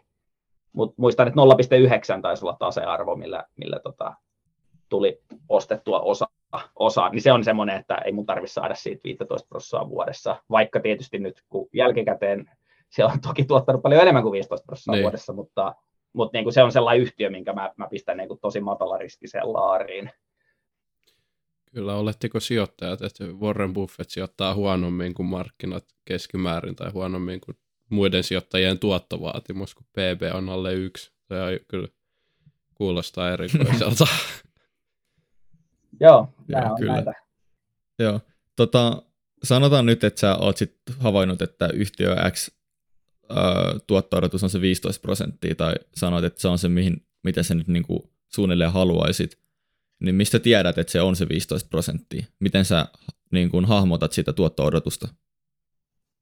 Joo, ähm, eli vaikka tykkään niin kuin, pureutua, jos yhtiö tekee vaikka jotain, mistä mä en niin kuin, mikä on mulle vaikka uusi tuote tai uusi teollisuuden ala tai uusi palvelu tai mikä se nyt onkaan, niin tietysti mä haluan ymmärtää, että miten se niin kuin ala toimii ja mä pystyn selittämään sen jollekin, vaikka teille tässä tällaisessa tilanteessa. Että et mun mielestä se on aika noloa, jos joku on hirveän omistautunut johonkin osakkeeseen ja sitten kun alkaa puhua siitä yhtiöstä, niin sitten menee ihan niin kuin kieli keskelle suuta ja, ja tota, ja, ja alkaa kiertely ja kaartelu. että se, on, se on ehkä vähän, vähän valitettavan noloa mun mielestä, jos ei ole niin kuin sitten oikeasti tutustuttu siihen yhtiöön, niin haluan ainakin, että pystyy niin kuin käymään semmoisen sivistyneen keskustelun siitä yhtiöstä, mutta niin kuin johdonkin tapauksessa, niin se ei käänny sinne Exceliin, ää, niin kuin tämä kysymys yrittää just niin kuin hakea sitä, että mitä sinne Exceliin sitten varsinaisesti päätyy, koska puhutaan tällaisista tarkoista luvuista. No sinne Exceliin nyt sitten päätyy tietysti jo toteutuneet luvut, eli, eli tietysti historia historiaa, ne on sitä niin kuin kovaa dataa, ää, mutta siitähän ei makseta, vaan siitä tulevaisuudesta.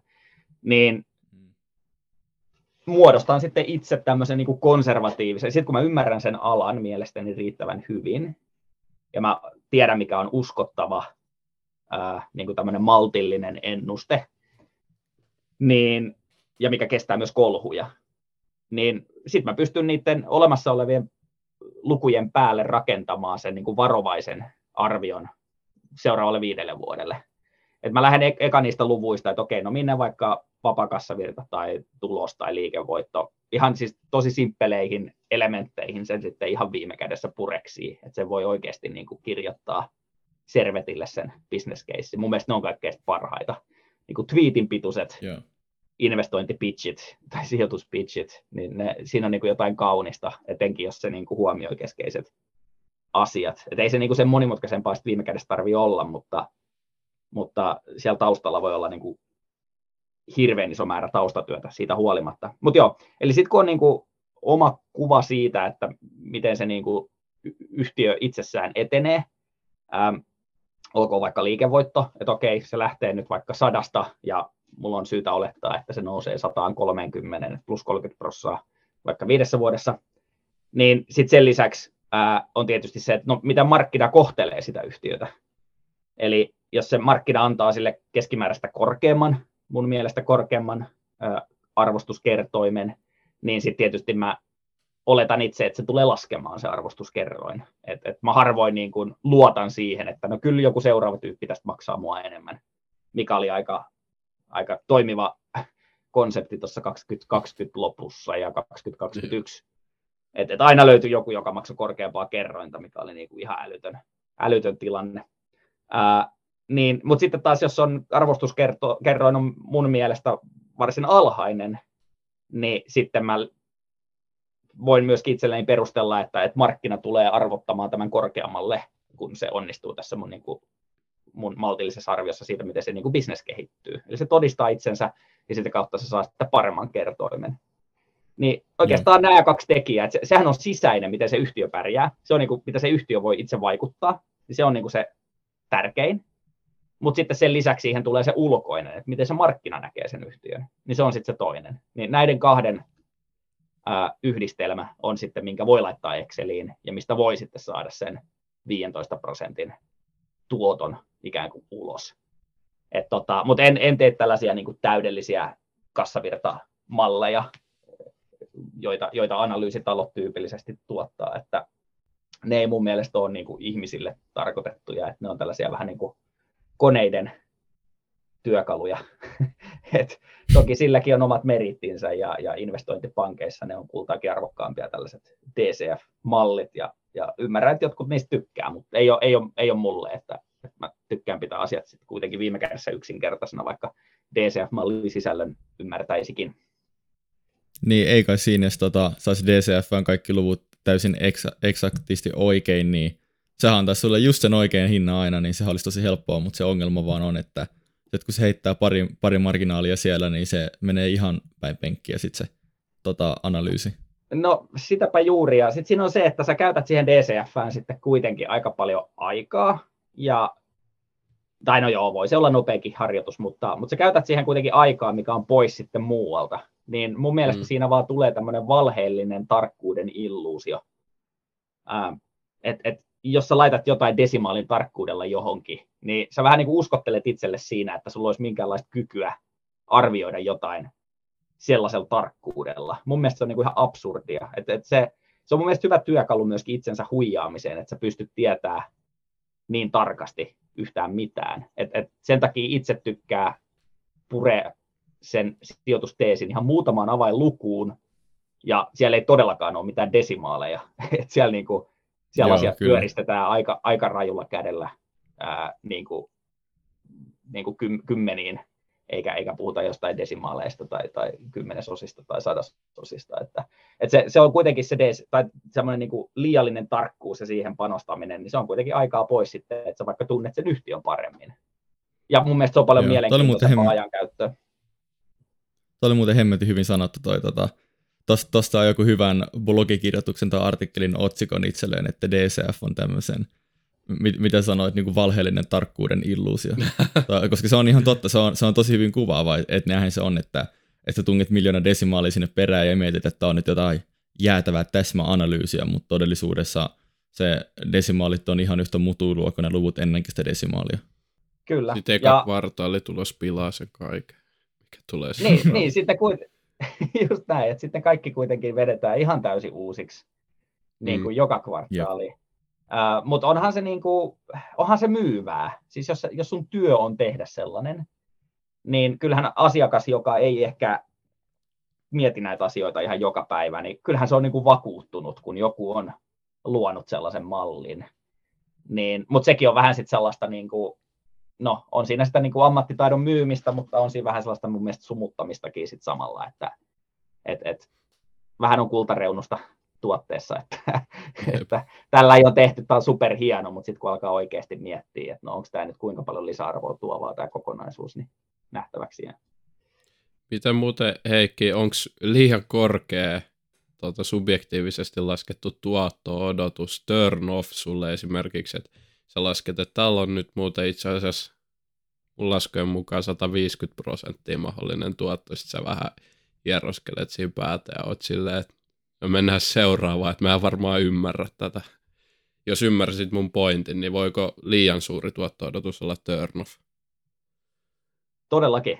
Ähm, eli vaikka sijoittajat mun mielestä pystyy hyötymään markkinan epätehokkuuksista, niin kyllä markkina on kuitenkin niin kuin pääsääntöisesti tehokas.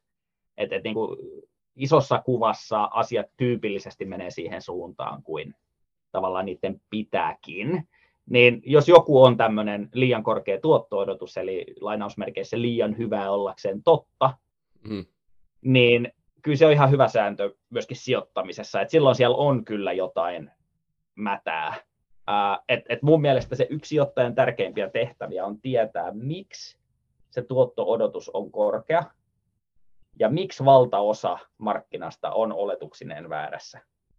Tämä on mun mielestä myöskin tosi mielenkiintoinen harjoitus aina, Eli jos joku yhtiö, otetaan vaikka PE, jos sä näet jonkun yhtiön, millä on tosi matala PE, vaikka Suomen markkinalla, otetaan vaikka joku Outokumpu, metallivalmistaja, teräksen valmistaja, niin miksi se olisi niin, että PE on matala?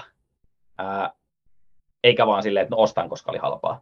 No siinä varmasti tällaisia hyvin tunnettuja syitä voisi olla, että no ala on hirveän syklinen. Se, että tänään tehdään voittoa, ei tarkoita, että huomenna tehdään voittoa. Sitten siellä voi olla hirveän velkataakka taustalla. Ähm, pääomaa voi olla sidottu ihan hirveästi ja pääoman tuotot on matalia. Niin kuin, sä saat semmoisen tietyn listan, että okei, no näistä syistä johtuen se PE itse asiassa ansaitseekin olla matala. Äh, mutta Outokumpu on mun mielestä ehkä vähän niin kuin helpompi keissi, että sitten itseä on askarruttanut viime aikoina vähän tämmöiset hankalammat keissit. Otetaan vaikka Google, joka itse asiassa eilen, nauhoitushetkestä eilen, ää, julkaisi juuri tuloksensa, niin, niin kyllähän se yhtiö on nyt aika matalalle arvostettu, jos otetaan vaikka viime vuoden tulos tai viime vuoden liikevaihto tai mitä nyt haluatkaan katsoa niin siinä on jo niin kuin sen verran kovalaatuinen yhtiö kyseessä, että siinä ei ole tällaisia niin kuin tyypillisiä valuvikoja, niin kuin outo kumpu, mikä on niin kuin vaikealla alalla. Google on kuitenkin niin valtavan menestyksekäs yhtiö, tai no Alphabet emoyhtiö, mutta kuitenkin. Ähm, niin, niin se on tosi arvokas harjoitus käydä läpi, että onko tässä mahdollisuus sijoittaa, ää, vai onko valtaosa oletuksineen vaan jossain, jollain tapaa väärässä niin nyt kun tämä tuotto-odotus tavallaan Googlella näyttää olevan hirveän hyvä, niin mä aina lähden siitä liikkeelle, että miksi kaikki olisi väärässä. Ja sitten toisaalta, jos ei ole väärässä, niin sitä mun kannattaa sijoittaa itsekin, koska tuotto-odotus sitten on ihan oikeasti hyvä. Mutta se on aina hyvä no. lähteä siitä liikkeelle, että mitä kaikki muut saa väärin. Et, et, tota, oikeastaan jokainen salkkuyhtiö, mitä itseltä löytyy, ää, etenkin tällaiset uudet lisäykset, niin mä tiedän jokaisesta niistä, että minkä takia, tai ainakin uskon tietäväni, että minkä takia markkina aliarvottaa ne. Eli tavallaan löytää se syy, miksi mun kannattaa se omistaa ja minkä takia muut ovat päättäneet olla omistamatta.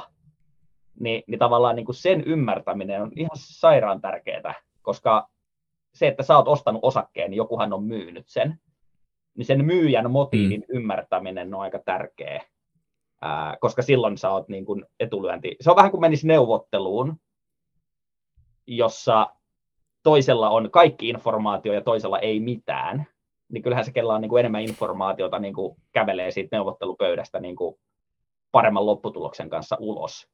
Ni, niin samaan mm, tapaan, jos sä menet pöytään, jossa toinen ostaa ja toinen myy osakkeen, toisella ei ole tietoa ja toisella on, niin voisi kuvitella, että se, kellä on sitä tietoa, niin päätyy niin kuin paremmassa asemassa pois siitä kaupankäyntipöydästä niin sanotusti. Ni, niin tota, Joo, ja kyllähän, mm. kyllähän tuommoisessa tota, transaktiossa nimenomaan on aina voittaja ja häviäjä, ja jos sä lähdet vaikka analysoimaan Googlea, miettii kuinka paljon dollareita tungetaan siihen, että vaan saadaan se niin kuin oikein se hinta. Moni ammattilainen käyttää tosi paljon aikaa, se on nyt koko päivä työ. Kyllä se vaatii aika isoja kiveksiä tulla siihen tilanteeseen ja niin kuin väittää, että – sä oot väärässä, mä tiedän, mä olen oikeassa, tämä on nyt halpa. Niin etenkin mm. niin kuin, nämä valtavat jenkkitekkiyhtiöt, niin kuin sama Facebook, Facebook on aika, aika edullisissa hinnoissa ja moni, moni muukin alkaa olla, niin lähtökohtaisesti, ellei se on joku ihan niin kuin poikkeuksellinen visionääri, niin voisi olettaa, että no ehkä tässä on jotain, mitä mä en tiedä tästä tilanteesta. Kyllä. Moni niin kuin tosi paljon arvostamani sijoittaja ja, ja sijoitusvaikuttaja ajattelee just, juuri, juuri tuolla tavalla. Esimerkiksi Sauli Vilenhän Inderesiltä puhuu myös paljon tästä, että niin kuin Applet ja Googlet ja Microsoftit ja kaikki nämä isot tekkiyhtiöt, niin kuin niitä seuraa niin monia niin jäätävillä resursseilla, että tavallaan niin kuin siellä, ei, siellä ei pysty sitä lisää tuomaan siihen pöytään. No itse tykkään haastaa oikeastaan kaikki ajatusmallit, vaikka en välttämättä sitä mieltä olisikaan siitä haastosta, mutta, mutta niin kuin, tota samaahan Googlesta olisi voinut sanoa 10 vuotta, ja silti se on tuottanut joku 25 mm. prosenttia vuodessa tai jotain ihan älytöntä. Niin Kyllä. Ei, niin kuin, jos se kaikki tieto oli jo kaikilla oikein, niin miksi ihmeessä se tuotti niin paljon yli markkinan? et, et niin. Niin kuin, mistä se ylituotto sitten tuli, jos kaikki oli mukamas niin oikeassa. Että et mun mielestä totakin voi Jep. jossain määrin haastaa, että et ei, ei, Joo, ei sielläkään kaikki kyllä. viisaus ole. Kyllä. Mutta, mutta se on niinku ihan terve lähtökohta siitä, että, että kyllä siellä vähemmän on sitä kilpailuetua pienellä työllä saavutettavissa äm, kuin, kuin, kuin kyllä. muualla. Siis toi on tosi mielenkiintoinen ajatusleikki. Kaikki nämä tehokkaat markkinat, kun siis jos tehokkaiden mä, markkinoiden määritelmään menee oikeasti jonkun rahoituksen professorin kanssa ja alkaa haastaa näitä, niin sehän on tosi niin kuin, siellä on tosi paljon muuttia, että tehokkaiden markkinoiden määritelmässäkin on sitten se, että kaikki tällä hetkellä saatavissa oleva tieto on jo hinnoiteltu kursseihin. Sitten näissähän käy se, että tulee uutta tietoa koko ajan, joka on ollut sitä, että no Google menestyykin odotettua paremmin, joka sitten nostaa sen tuoton 25 prosenttia vaikka vuodessa ja tavallaan sitten mitä se tehokkaat markkinat lopulta enää tarkoittaakaan. Että tavallaan, että sitä voi niin kuin veivailla ja ajatella vaikka mihin suuntaan sitten lopulta. Niin, sillä voi olla tosi paljon mer- niin kuin erilaisia määritelmiä. Me tehtiin Vesa Puttosen kanssa jakso ja kaveri kaikkien mukaan tietää tuota, tehokkaista markkinoista snadisti enemmän kuin mitä me tiedetään, mutta totta kai piti lähteä senkin vänkää asiasta, niin tota, Vesa oli taas sitä mieltä, että markkinat on niin kuin hyvin tehokkaat. Ja sitten me tässä pohdittiin, että no, miten ne voi olla tehokkaat, kun niin moni saa kuitenkin sieltä ylituottoa, että että et, et se, oli kans, et se, on, se on tosi vaikea keskustelu ja se voisi olla ihan niin kokonaisen jakson aihekin sit pohtia pelkästään sitä markkinoiden tehokkuutta. To, tosi mielenkiintoinen aihe toi tehokkaat markkinat. Ja itselle niin kuin vaikuttaa siltä, että se tehokas markkina tämmöinen niin kuin otus on luotu akateemikoiden niin kuin käyttöön, koska sä voit opettaa sitä, se tekee aina oikeat asiat, ää, ja sitten sä voit aina tuoda sinne tällaisia niin kuin poikkeuksia ja poikkeuksen poikkeuksia tai muttia, niin kuin te sanoitte.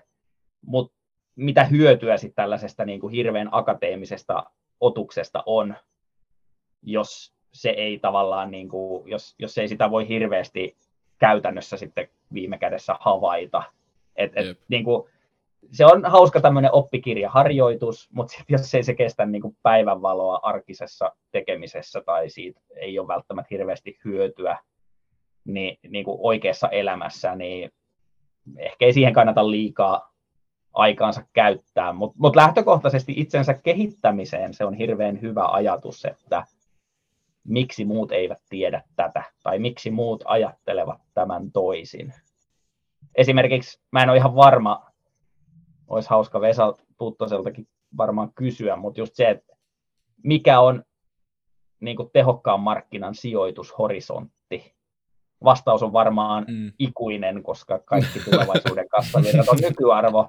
Mutta sitten kuitenkin, jos yhtiö, niin, että jos yhtiö on tosi heikossa jamassa kaksi vuotta, mutta sitten kymmenen vuoden aikajänteellä sillä on ihan järkyttävän hyvä tulevaisuus, niin kun et sä kuitenkaan varmuudella voi tietää, niin kuin onko se kaksi vuotta oikeasti heikko vai ei, niin mä omistan yhtiötä nyt jo varmuuden vuoksi, mutta sitten muut myy jo päämärkänä, koska ne saa kahden vuoden päästä halvemmalla, niin en mä tiedä, mitä tehokas markkinateoria vastaa tuohon kysymykseen, koska toi on todellista arkipäivää, että sijoittajilla on eri sijoitushorisontteja. Jotkut sijoittaa kuukaudeksi, jotkut, jotkut vuodeksi, jotkut kymmeneksi vuodeksi, niin samalla ajan hetkellä kaikki nämä eri tyypit tekee eri sijoituspäätöksen.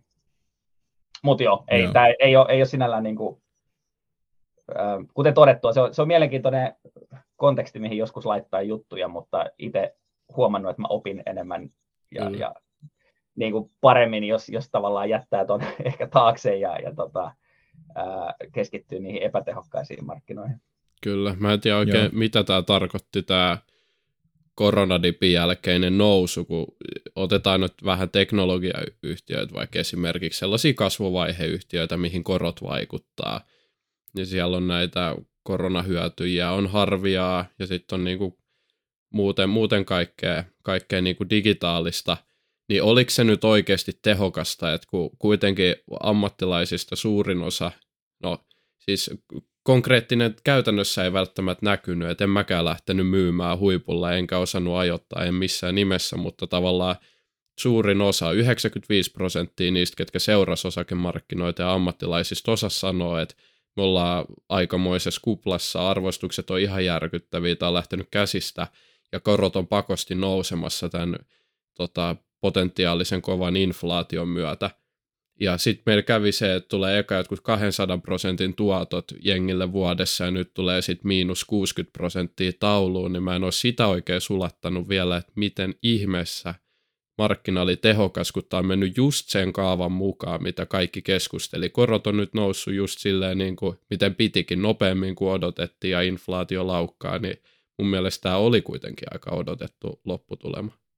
No sanoppas muuta. Aika viisaita sanoja, että löydät tuosta nyt sitten tehokas markkina jostain. Jep. Ai vitsi, olisi, to, olisi tosi nätti saada vaikka sut ja Vesan meidän kanssa puhumaan silleen, että kun on semmoinen markkinatehokkuus battle, sitten tulisi kyllä aika, aika hyvä setti. No mun täytyy, mun täytyy sanoa kyllä, että niinku, nautin suuresti, että, että tota, äh, haastattelut ja, ja, ja tämä formaatti on niinku erittäin mieluinen, mutta just se, että pääsee niinku, haastamaan ja enemmän ehkä vastakkainasetteluakin sille rakentavaan tyyliin, niin, niin multa ainakin niin kuin iso peukku, että ei nyt, ei nyt tarvi olla heti ensi alkuun Puttosen Vesa, mutta joka tapauksessa niin kuin enemmän tällaista niin kuin rakentavaa erimielisyyttä, niin, niin sitä toivoisi lisää kyllä. kyllä että, että konseptina äärimmäisen iso, iso suositus. Joo. Sitten mennään seuraavaksi. Aika, aika rientää ja onpa ollut muuten mielenkiintoista settiä tähän asti. On mennyt varmaan onko tässä puolitoista tuntia vauhille mennyt, pitää, pitää kerätä eteenpäin, niin mennään hajauttamiseen nyt tässä vaiheessa ja riskienhallintaan, niin he haluatko vaikka Heikki aloittaa tämän homman silleen, että kerro nyt meille, että minkä verran sulta löytyisi osakkeita salkusta ja mikä on sun mielestä tarpeeksi hajauttamista? Joo, eli oma optimitilanne olisi 5-7 yhtiötä tai 4-7 okay. yhtiötä et, et keskimääräistä paljon vähemmän. Yes.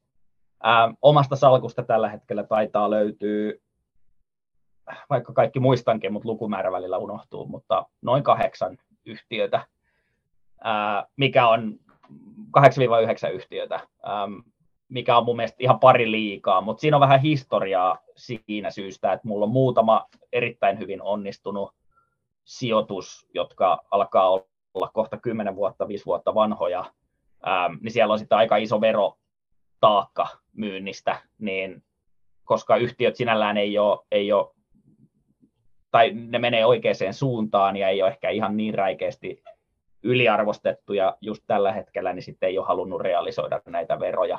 Oli se sitten hyvä tai huono päätös tehdä se noin, mutta, mutta siellä on vähän niin kuin muutama tämmöinen legacy-omistus, mitkä on sitten vähän niin kuin jäänyt odottamaan sitten sitä, että pääsee hyödyntämään näitä verohuojennuksia, mitä, mitä on sitten, jos, jos pitää 10 vuotta salkussa.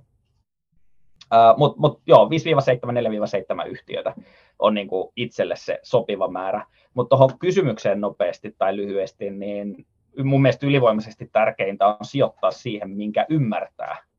Et hirveä painoarvo yleensä on sillä, että no kuinka monta eri asiaa sä omistat mm. tai kuinka monta eri sektoria. Mutta mun mielestä kaikkein suurin riski syntyy siitä, kun sijoittaja sijoittaa sellaiseen, mitä se ei ymmärrä.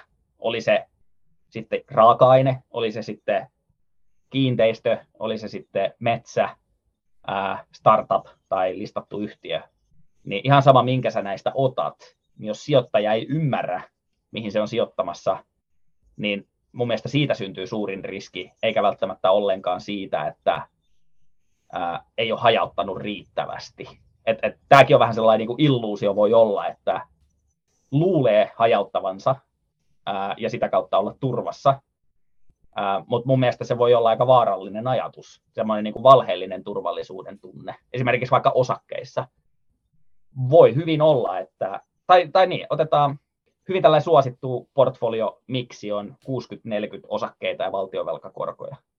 Niin se on ollut semmoinen hyvin pitkään toiminut äärimmäisen hyvä strategia. Mutta jos sitä sokeasti vaan seuraa ja ei niinku oikeasti mieti, että okei, mitä mä nyt omistan ja miten niillä mun omistuksilla just nyt menee, niin oliko niin, että kaikkien aikojen huonoin periodi koskaan tälle kyseiselle strategialle nyt niin kuin tämä ensimmäinen vuosipuolisko ollut 20. Mietin just, että tulisi aika kova, kova pataan tuommoiselle strategialle tällä hetkellä. Niin, että sulla niinku osakkeet laskee ja bondikorot nousee, eli niiden hinnat laskee. Eli sulla niinku ka- molemmat omaisuusluokat laskee. Eli jos sä oot ihan sokeasti vaan mennyt silleen, että no mä lainausmerkeissä hajautan, mutta sä et ole hetkeksi pysähtynyt miettimään, että mitä mä omistan, millä hinnalla, mitä se, ne hinnat ehkä olettaa, mitä pitää maailmassa tapahtua, et cetera, et cetera. Niin, niin tota, mun mielestä suurin riski syntyy siitä, koska, ja tässä on niin sitten se seuraava, mitä sen jälkeen tapahtuu. Jos sä et ymmärrä, mitä sä omistat, ja siellä tapahtuu jotain epämieluisaa, niin sulla ei ole silloin sitä omistautuneisuutta reagoida sun eduksi siinä paniikkitilanteessa. Mm. Eli jos sä tiedät, mitä sä omistat, ja hinta tulee vaikka puoleen, ää, niin sulla ei ole sitä niin kuin vakaumusta ostaa lisää tai hyötyä siitä paniikkitilanteesta. Et kun muut, ketkä ei tiedä, mitä ne omistaa, panikoi, niin silloinhan sinä, joka tiedät, mitä sä omistat, jos haluat omistaa lisää, niin sä hyödyt siitä paniikista, sä ostat, jota he haluaa myydä. Niin, niin silloin niin kun, sä et ole ikinä siinä paniikkitilanteessa se hyötyjä, vaan se kärsiä. Niin sen takia mun mielestä Jep. se hajautuksen rooli on jossain määrin, se on vähän niin kuin tehokas markkina, että siitä on hirveästi akateemista tutkimusta ja hirveästi on kaiken maailman tilastoja ja statistiikkaa ja sitä on niin kuin helppo käsitellä silleen Excelissä. Mutta sitten kun mennään niin kuin käytäntöön, niin mä oon huomannut, että jos mä omistaisin vaikka asunnon, jota mä en tee, mä asun vuokralla. Mutta se syy on pääsääntöisesti mm. se, että mä en ymmärrä kiinteistöjä, niin kun, tai halua ymmärtää. Kiinteistö opettaa mulle vähemmän kuin yhtiö tai osake, ää, siis niin kun listatun yhtiön osake. Ähm, niin, niin, tota, niin sen takia mä haluan omistaa yhtiöitä, yrityksiä, enkä, enkä niin kuin seiniä ja kiinteistöä. Ähm, Kyllä. Jos mä omistaisin, mä en olisi kiinnostunut siitä, ja sitten sille hinnalle käy jotain epämiellyttävää, niin mä menisin ihan niin kuin paniikkiin, että no miksi näin käy, mä en pysty selittämään mm. tätä. Tämä menee väärään suuntaan. Nopeasti tästä eroon, paniikki tuli. Niin, niin sitten jälleen kerran Joo. mä olen se kärsijä. Mä, mä, mä, mä kärsin siitä tilanteesta. Mä luulin, että mä olin hajauttanut, mutta sitten kun tunteet ottaa vallan, mä itse asiassa toimin mun etuja vastaan. Ää, niin sen takia mun mielestä niin kuin painopisteen pitäisi olla siinä, että sijoittaa mitä ymmärtää, eikä niin kuin ehkä välttämättä nojaa liikaa siihen hajauttamiseen. Mutta tästäkin on helppo olla eri mieltä ihan akateemisestikin. Kyllä. Tota, loistava pointti, ja, ja sitten se on totta kai vaikea myös tietää, miten sieltä salkusta löytyy, jos siellä on vaikka 20 osaketta. Ja tämä ehkä Teemu ja minä ollaan puhuttu esim. tämän meidän sijo- sijoituskästi taipaleen aikana paljon just tästä, että ymmärrä, mihin sä sijoitat. Mutta se on ollut ehkä enemmän sen takia, että meitä fiksummat ihmiset on sanonut sen, ja sitten me ollaan totta kai uskottu, ja niin se on tosi loogista. Mutta nyt kun tuli tämä meidän ensimmäinen kunnon niin karhumarkkina ja osak- osakkeet laski, niin ehkä Teemulle ja mulle ekaa kertaa realisoitu se, että mikä se konkreettinen merkitys on sille, että sä ymmärrät ne sun omistukset. Että tuli vaikka korona ja se vaikutti tietyllä tavalla, niin jos sä sisäistät ne sun yhtiöt, niin sä tiedät, miten tämmöinen asia, tai ainakin voit antaa valistuneen arvauksen, että miten tämä vaikuttaa näihin mun omistuksiin, ja onko vaikka kurssidipin jälkeen tämä nyt edelleen ylihintainen, onko se nyt alihintainen. Ja, ja ihmisten pitää varmaan sitten kokea se kurssidippi itse, että ne ymmärtää, että mikä merkitys sillä omien osakkeiden ymmärtämisellä oikeasti on. Se on, se on just näin, ja tämä on silleen hankala laji myöskin, että ei pelkästään, että se palautekierre on niin pitkä. Voi olla, että menee vuosia tai jopa vuosikymmeniä, että niin kuin oikeat asiat pulpahtaa ehkä esiin, mitä odottaa tai, tai miten sen sitten ikinä onkaan, mutta myöskin se, että tunteita on vaikea ää, lukea kirjoista. Et, et kirjat ja lukeminen vie sut vaan niin kuin tiettyyn rajaan asti, mutta sitten sen jälkeen sun vaan täytyy olla siinä tilanteessa, kun tunteet ottaa vallan ja se paniikki tulee päälle. Et, et sitä ei niin kuin, ei, ei, kaikkea ei voi vaan opiskella kirjoista. Siinä on niin kuin hyvä syy, minkä takia ennen ajokortin saamista sun pitää olla siellä ratin takana. Että et sä voi niin kuin lukea sitä. Että sä voi lukea, miten uidaan. Sun pitää hypätä veteen. Niin, niin nämä on niin kuin sellaisia juttuja. Että, mutta sitten sääli vaan, että kun niitä karhumarkkinoita tulee kuitenkin sen verta harvakseltaan. Ja ihan ylpeänä niin kuin koen, se, se, mun mielestä karhumarkkinoita pitäisi olla niin kuin enemmän, koska ne on mun mielestä niin kuin mielenkiintoisempia kuin semmoinen niin kuin jatkuva tasainen ylöspäin pumppaaminen. Ää, niin, niin tota, koska ne opettaa myöskin ihmisten niin kuin, tunteista, ja op, siinä oppii itsestään myös aika paljon, koska jotkut on tosi hyvin ottaa ne laskut ja osaa niin kuin, maltillisesti reagoida ja panikoi, ja sitten taas jotkut niin kuin, heittää ihan semmoisen paniikkivaihteen päälle. Ää, mutta kaikki mm. nämä on niin kuin, hallittavissa. Tämä on niin kuin, yksi osa-alue, minkä voi myös niin kuin, opiskella sitten käytännössä. Kyllä.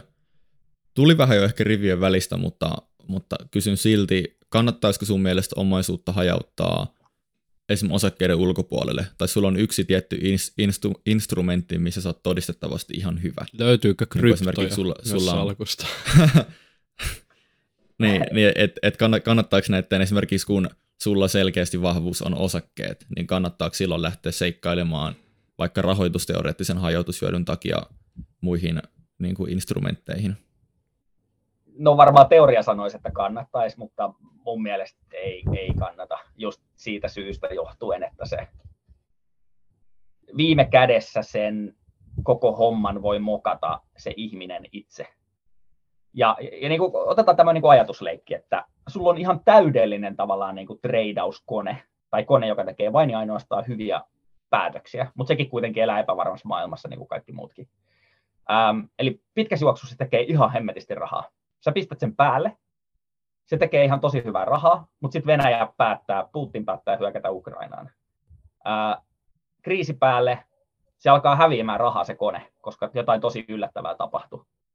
Ää, jos sä panikoit siinä tilanteessa, niin sä oot silleen, että tämä kone meni rikki, tämä ei toimi, mä lyön sen pois päältä. Vaikka se olisi niinku ihan ylivertainen se kone yliajan, mutta siinä hetkessä sen vaan tekee tappiota. Eli vaikka sulla on niinku maailman paras taktiikka. Tässä esimerkissä se on tämmöinen ylivertainen kone. Mutta sitten kun se törmää pieneen kuoppaan matkassa, niin jos sä reagoit siihen väärin, niin saat niinku sen niinku menestyksen tiellä itse tunteitesi kanssa. Niin sen takia sille on mun mielestä hirveästi väliä, että kuinka ylivertainen hajautus sulla on tai ylivertainen omaisuusluokka tai mikä tahansa, koska mikään omaisuusluokka ei mene sille ikuisesti viivasuoraan ilman sun niinku tunteita haastamatta ylöspäin. Kaikissa on ne mekanismit, jotka vähän niin kuin ravistelee niitä sijoittajia ja sitten aiheuttaa sen, että se, se sijoittaja tunteineen sitten reagoi. Ja tämä psykologiahan tämä on vuosituhansia kestänyt. Sen takia kuplatkin, sijoituskuplatkin on niin sellainen toistuva teema, että et ei siitä niin kuin täysin eroon tulla pääsemään. Ähm, mutta, tota, mutta tosiaan, kuten sanoin, itse asun vuokralla, pyrin omistamaan mahdollisimman vähän asioita ja mieluummin mä laitan varallisuuden töihin sinne, missä sitä tuotetaan paremmin, eli, eli yhtiöt, yritykset. Toki jos olisi oma yritys, joka tietää, että sen sijoitetun pääoman tuotto olisi enemmän kuin ne yhtiöt, mitä mä löydän markkinalta, niin tokihan mä laittaisin kaikki rahat sit siihen. Ähm, ei nyt ehkä ihan kaikkea, että siinä mielessä myöskin järki, hmm. järki kädessä, että kuitenkin perheellinen mies olen, niin en halua niin kuin hyvää tai sellaista elintasoa, mihin on äärimmäisen tyytyväinen, niin en lähtisi kuitenkaan riskeeraamaan. Um, yeah. et, et, tota, et, et siinä mielessä niin kuin osakkeiden omaisuuslain sisällä en lähde vaikka liikaa vivuttamaan, en lähde ottaa liikaa riskiä, liikaa painottaa jotain osa-aluetta. Et siinä mielessä niin kuin se, että mä pidän vaikka epävarmuuden hetkellä jonkin verran käteistä salkussa, niin sen voisi aika hyvin rinnastaa siihen, että omistaisi vaikka kultaa tai omistaisi vaikka sijoitusasunnon tai, että sinällään niin kuin, se on aika pieni välimatka siitä, että no mä päätän pitää käteistä salkussa siihen, että no entä jos se käteinen olisikin kiinni jossain muussa omaisuusluokassa. Et en mä sitä niin kuin missään nimessä tuomitse, mutta itse vaan tykkään pysyä niissä, jotka täysin itse ymmärtää. Tai ei täysin ymmärrä tietenkään, mutta niin kuin suhteessa kaikkiin muihin niin huomattavasti paremmin niin kuin muihin omaisuusluokkiin. Että ei, mulla ei ole uraa niin arvoketjuihin minkäänlaista mielipidettä. Kova hype niistä tuntuu olevan, mutta niissäkin tainnut olla vähän laskupainetta tässä. En tiedä miksi nousi ylös, en tiedä miksi laski alas, että, että varmaan uraanisijoittajat tietää paremmin. Eli ei löydy kryptoja salkusta vai? Äh, joo, tosiaan unohtu vastata. Ei, ei löydy salkusta kryptoja. Ähm, on, on innostunut teknologiasta, mutta skeptinen näitä myyntimiehiä kohtaan. Ja, ja, ja mikä mua huolestuttaa eniten, ne on kaikki myyntimiehiä. Mik, miksi se on niin, niin kuin, mun mielestä terveen, terveen omaisuuslain niin kuin merkki on se, että siellä on niin kuin, ihan, ihan niin kuin tasa-arvoinen edustajuus, mutta miksi hitossa kaikki niin kuin innokkaat myyntimiehet on sellaisia nuoria äijiä, ketkä niitä kryptoja myy, myy tuolla somessa Kyllä. ja muualla. Mä en, mä en, niin kuin, miksi se on just niin, mua jo herättää niin kuin kysymysmerkkejä se. Mutta mä sain tota, äh, meillä on Inside Vitsi Tuunissa, mä sain vanhalta kollegalta, tota, tai edellisestä pestistä kollegalta, niin tota, äh, sain lahjaksi läpällä kryptoja. Ja tota, mä otin kuvan sitten siitä QR-koodista ja unohdin se paperi ja mä olin silleen, että joo, hyvä vitsi, siinä oli joku kahden euron edestä äh, Pirate-koineja, eli tällaista hyvin niche, niche kryptoa. Tota, tuli sitten viesti vuosi, vuosi sen jälkeen, tuli vaan tekstiviesti, silloin oli just 2021, no vuo, puolitoista vuotta sitten, 21 kevät, eli tämä kovin, kovin piikki näissä spekulatiivisissa, niin tota, tuli vaan tekstiviesti, että onhan sulla vielä ne kryptot tallessa, mä se, mitä, eikö niin, toden totta, joo, ne kryptot, että katsotaan löytyykö, olin laittanut itselleni mailiin viestin sen siitä QR-koodista ja kävin kattoon, niin ei juman kautta, tuhat kertaistunut sieltä tuli eka no kertaa niin. sitten tota, pääsi opiskelemaan, että miten näistä pääsee eroon näistä kryptoista, että mulla on tässä tämä koodi ja yes. jotenkin pitäisi kotiuttaa, niin pääsi verottajallekin eka kertaa ilmoittaa sitten kryptovoittoja, kun ne, ne pisti lihoiksi. Joo, oli, oli pakko kysyä, kun näistä kryptojutuista tulee aina niin mehukkaat TikTok-pätkiä, niin nyt saadaan joku pikku klippi, klippi sinnekin tästä, niin meidän kryptosijoittajat siellä innostuu. Siis meillä on hirveä, meillä on hirveä putki TikTokissa, että jokainen vieras antaa oman näkemyksen ja sitten siellä raivotaan joka kerta uudesta näkökulmasta kommenteista. Tämä on ihan loistavaa. Joo, no nyt mä, nyt, nyt mä otan niinku ihan tyypillisille viesteille niin, niin kuin täysin eri tangentin, missä mä oon niin kuin tuhatkertaistan krypto-omaisuuteni. Niin kuin, niin. eikö tämä ole nyt se story, mikä tästä niin kuin otetaan? Joo, siis, joo, siis, joo, joo, siis just tälleen, että me otettiin tota, Väisäsen Kimmi, Kimmi oli ja, ja, ja sitten se kysyttiin siltä Bitcoinista ja se sanoi aluksi pyramidin huija, sitten sen jälkeen se, se selitti, että ei se, ei se nyt oikeasti siihen usko, mutta me otettiin sitten se pyramidin huijausklippi ulos kontekstista siellä ja, ja tota, tehtiin sitten TikTokia silloin nyt melkein 100 000 näyttökertaa porukat siellä raivoa kommenteissa. Se oli ihan loistava. Morjes, aika monen. Kyllä. Mutta mut joo, siis, siis se täytyy vielä sanoa, että niinku, läppähän tuossa on se, että et en mä olisi ikinä, jos mä olisin niinku seurannut koko ajan sitä kurssikäyrää, niin enhän mä olisi ikinä päässyt tuollaiseen lopputulokseen. Mutta mä unohin sen, mm, kyllä. enkä ollut seurannutkaan. Niin sitten tämä niinku, ihan ihmeellinen kryptokolikko, mikä on nyt siis tietenkin laskenut aika lähelle niitä tasoja, missä se on joskus pitkän aikaa sitten ollut, niin, niin tota, nousi sitten aikamoisiin sfääreihin kuin kaikki muutkin kryptot. Mutta, Kyllä. Mutta tota, joo, tämmöinen tietämättömyys kannatti tässä tapauksessa. Jep. Miten sitten sun mielestä muuten riskiä voi vähentää kuin hajauttamalla? Et me mentiin nyt niin ulos tästä, että kaikki on että mistä me puhuttiin, mutta siis että onks, onks, tuossa tuli jo hyvin, sulla ei ole velkavipu hirveästi pidä tarpeeksi käteistä, mutta sitten jos mennään yhtiökohtaiseen, niin katsot se niinku yhtiöiden sisällä just tätä vaikka hajautuneisuutta siellä niinku hallituksessa, että on naisia, miehiä, minkä tyyppisiä ratkaisuja sulla niinku yksittäisen yhtiön kohdalla on riskien hallinnassa? Joo, no tasa-arvokysymykset on tietysti tärkeä ja lähellä sydäntä kyllä itse, mutta en mä, en mä sitä niinku yhtiövalinnassa ota huomioon sinällään tietysti sit jos se menee siten, että yhtiöstä löytyy niin kuin ihan varsinaisia tasa-arvo-ongelmia, että, että sieltä mm. nousee jotain häiritätapauksia ja tällaista, niin se on sitten ihan oma lukunsa, mutta, mutta ne, ne ei ole niin kuin varsinainen peukalosääntö itsellä sijoitettaessa, mutta, mutta muuten on ideologisesti kyllä lähellä sydäntä. Ähm, riskin vähentäminen, mainitsit tuon velkavivun, siihen ehkä vielä tarkennus, että on tilanteita kyllä, jossa mä saatan mennä 120 prosenttia osakkeisiin, mutta ne on sitten sellaisia niin kuin äärimmäisiä, että silloin kun mä oikeasti silmin nähden ja lukuihin pohjaten pystyn huomaamaan, että kaikki muut ovat ihan totaalisen paniikissa, ää, niin, niin kyllä mä silloin tuun joitakin kymmeniä prosentteja ottamaan velkavipua. Ää, et, et, et sinällään ei, se, se, se ei ole mulla pois suljettu, mutta 98 prosenttia ajasta mulla ei ole velkavipua käytössä. Ja, ja sitten kun se paniikki on päällä, niin silloin sen kyllä todennäköisesti jossain määrin tuun, tuun ottamaan. Mutta joo, eli, eli tota, miten riskiä vähentää? oma osaaminen on kaikkein tärkein. Ää, toki se on, se on niin kuin iso, iso tekijä, että on vaikka tuloa jostain työstä tai äm, erilaisia tulolähteitä, että sit jos sattuu tulemaan se tosi huono tilanne, että on vaikka vähän velkavipua ja sitten tuleekin se pakkomyyntitilanne, mikä nyt on ehkä toivottavasti se ihan viimeinen asia, mutta että on kuitenkin tulovirtaa, millä sitten kuitata se, se tilanne, ettei, ettei joudu niin kuin pahimmalla mahdollisella hetkellä myymään sitten arvokkaita omistuksiaan. Ähm, ja, ja oma osaaminen muutenkin on, on niin kuin ehkä on ollut se kantava teema tässä näin läpi, läpi, läpi tämän keskustelun, että, että se oma osaaminen kyllä mitikoi mun mielestä kaikkein parhaiten niitä riskejä. Toinen tämmöinen konkreettinen on sitten panoskoot. Eli kuinka paljon laittaa kerrallaan töihin. Ähm, esimerkiksi jos otetaan, no mulla on tuo 4-7 yhtiötä, niin silloin se tarkoittaa, että mun suurimmat panoskoot on ehkä kolmannes mun nettoomaisuudesta, mikä on aika paljon kyllä.